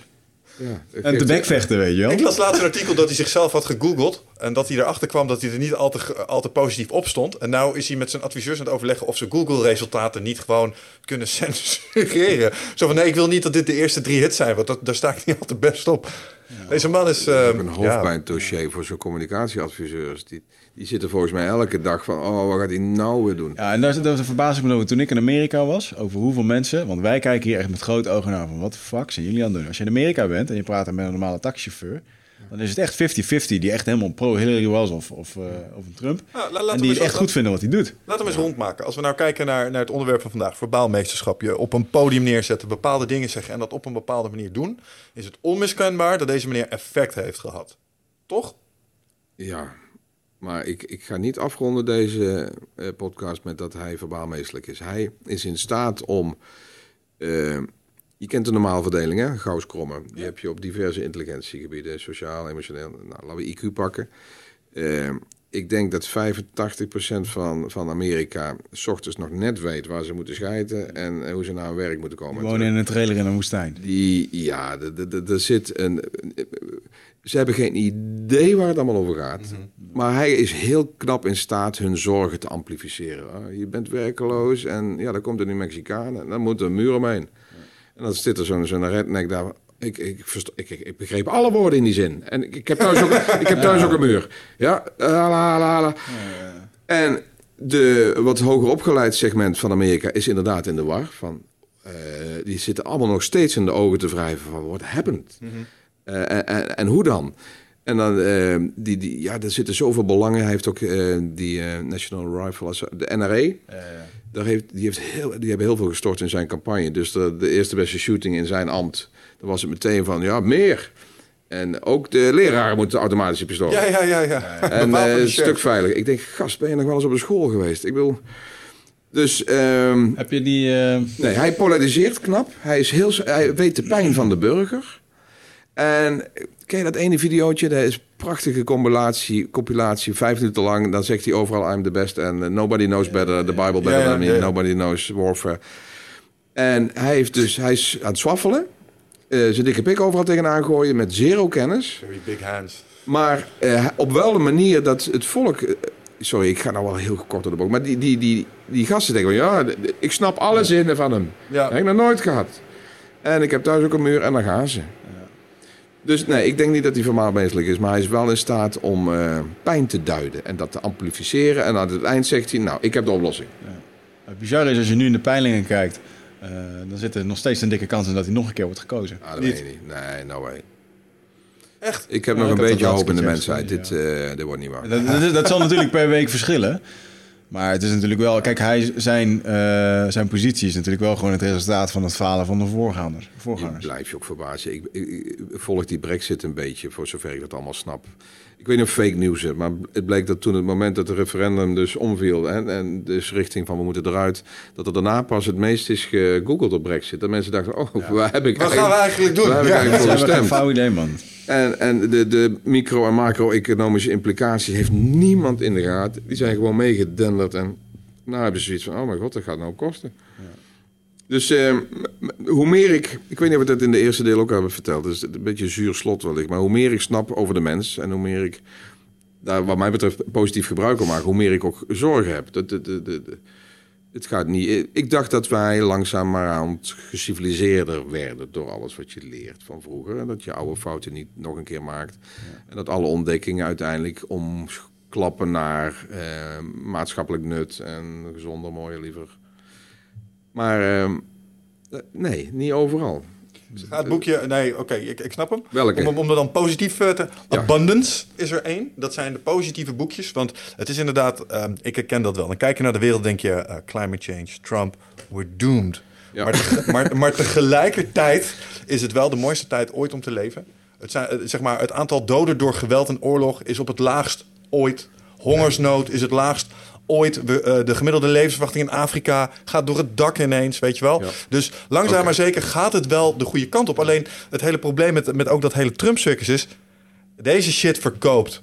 Weet je wat, Trump en dat hele circus omheen, we, smullen ervan. Want eh, als je het hebt over die gloeiende amygdala's, zeg maar... dat is wat ons default neural network zoekt. Danger. En als we het vinden, vinden we het mooi. En misschien is dat maar een fase. Want ik zie nogmaals, ook bij mezelf... ik kijk niet meer naar die poppenkast. Ik word er niet gelukkig van. Ik wil wel weten wat er gebeurt in de wereld. Maar tegelijkertijd neem ik het met een korrel ja, je, wil, je wil ook niet volledig detached raken van de wereld. Maar ik, ik hoop dat je gelijk hebt. Ik denk dat uh, wij mensen hebben niet de neiging van nature om uh, abundance thinking te doen. Het overvloedsdenken is echt wel een hele geciviliseerde interventie. Wij hebben van nature dat schaarste. Delen is niet onze natuur, want delen betekent doodgaan. Ja. Dus uh, vasthouden van voe uh, eten is niet alleen biologisch, maar ook evolutionair ons ding. Ja.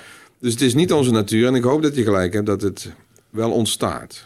Nou, wat wij moeten gaan doen in de komende periode is ons vrijvechten van die systemen die ons heel erg op de savanne hebben gediend. zeg maar die evolutionaire bagage, die moet er af. Want als je kijkt naar wat wij dachten van bijvoorbeeld internet is een mooi voorbeeld en Trump is daar een uitwas van. Wij dachten internet wordt een deling van kennis en wetenschap en iedereen gaat elkaar daarin vinden. Ja. Maar het doet het tegenovergestelde. Zeg maar die echokamers, het, het, het werkt tribalism, hè, iets wat we daar straks als een, uh, als een plus hadden, juist heel erg in de hand. Want waarom werken tribes? Het is wij tegen de rest. Ja. En dat is wat die technologie nu zeg maar heel erg in de hand speelt. Maar we zijn er ook niet blind voor. Dus misschien vijf jaar van nu gaan we daar beter mee om. Hè? Maar denk je dat echt dat over 50 jaar hebben we nog steeds een politiek leider? Waarbij iedereen nog, we hebben nog steeds dit soort discussies. Dat hadden, we, dat hadden mensen destijds bij, bij Genghis Khan hadden ze dat ook. Die deed ook rare beslissingen. Die was niet veel anders dan Trump. Alleen aan zijn eigen tijd en op zijn eigen manier. Ja. Ik denk, als we dan toch het onderwerp erbij halen als slot... dat er een grotere noodzaak is voor mensen om verbaal meesterlijker te communiceren. Want we moeten dus tegen die stroming in van het toeteren van negativiteit en fake nieuws... De, de waarheid en het positieve opbouwende ook hard laten horen en hard impact laten hebben. Ja. En dan kan niet meer met oude tools. Het, het, gaat tegenwoordig, denk ik, en daar ligt de waarde, en daar is vermaal meesterschap belangrijk in, in een normale dialoog met elkaar kunnen voeren. Want het zijn nu allemaal soundbites. Het moet allemaal in één zin, omwille van die aandachtseconomie die we hebben. En ik denk dat als je echt tot oplossingen wil komen, moet je genuanceerde dialogen met elkaar aan kunnen gaan. En ik denk dat de manier waarop je dan je boodschap, je inhoud, zeg maar, weet te brengen, uh, het aan weet te passen aan het publiek. Ik denk dat daar je succes ontzettend wordt bepaald. De belevingswaarde die je meestuurt. Ja. En dan zijn mensen als jij plots ongelooflijk belangrijk en bijna onmisbaar. Dat brengt ons bij de laatste vraag, Remco. Want yes, ehm, kijk, uiteindelijk als het gaat om de wereld moet verbeteren, moet je dat bij jezelf uh, beginnen. Mm -hmm. Dus uh, ja, wat kunnen wij nou doen om het verbaal meesterschap wat meer uh, positie te geven? Hebben wij een hele mooie uitnodiging voor jou. Oh. Op 23 uh, maart, zeg ik dat goed? Ja, 23 maart. 2019. 2019. Dat is op een zaterdag. En ik weet dat jouw weekenden heilig zijn, want we hebben dit een keer eerder gemaild met jouw personal uh, assistant. assistant. Um, organiseren wij de grote eindbasisshow nummer 2. Gekhuis. De toppers versus Ted. De best meer testosteron en meer glamour. De best of series. En uh, het lijkt ons heel erg gaaf als we jou samen met Michael Pilarczyk daar op het podium mogen verwelkomen. Uh, persoonlijk, leider, persoonlijk leiderschap goeroes van Nederland. Oké. Okay. Ik Wil erover nadenken? Ja, natuurlijk, schat ik eens. Ik bedoel, uh, jullie hebben een mooie vibe en uh, de bepaalde dingen moeten harder. alle bunes die je krijgt om dit te delen, moet je pakken. Dus ik, ga, ik ga geen belofte doen, want stel dat ik niet kan, dan heb ik het weer gedaan. Mm -hmm. die ayahuasca dat blijft ook terugveren iedere keer. Ik ga geen belofte meer maken. Maar je hebt mijn aandacht en uh, ik vind het leuk om daaraan bij te dragen. Okay. We zullen contact leggen met je pooier. Oké man, helemaal te gek. Right, Top, Dankjewel. Uh, hartstikke bedankt. Tot de volgende keer. Ciao.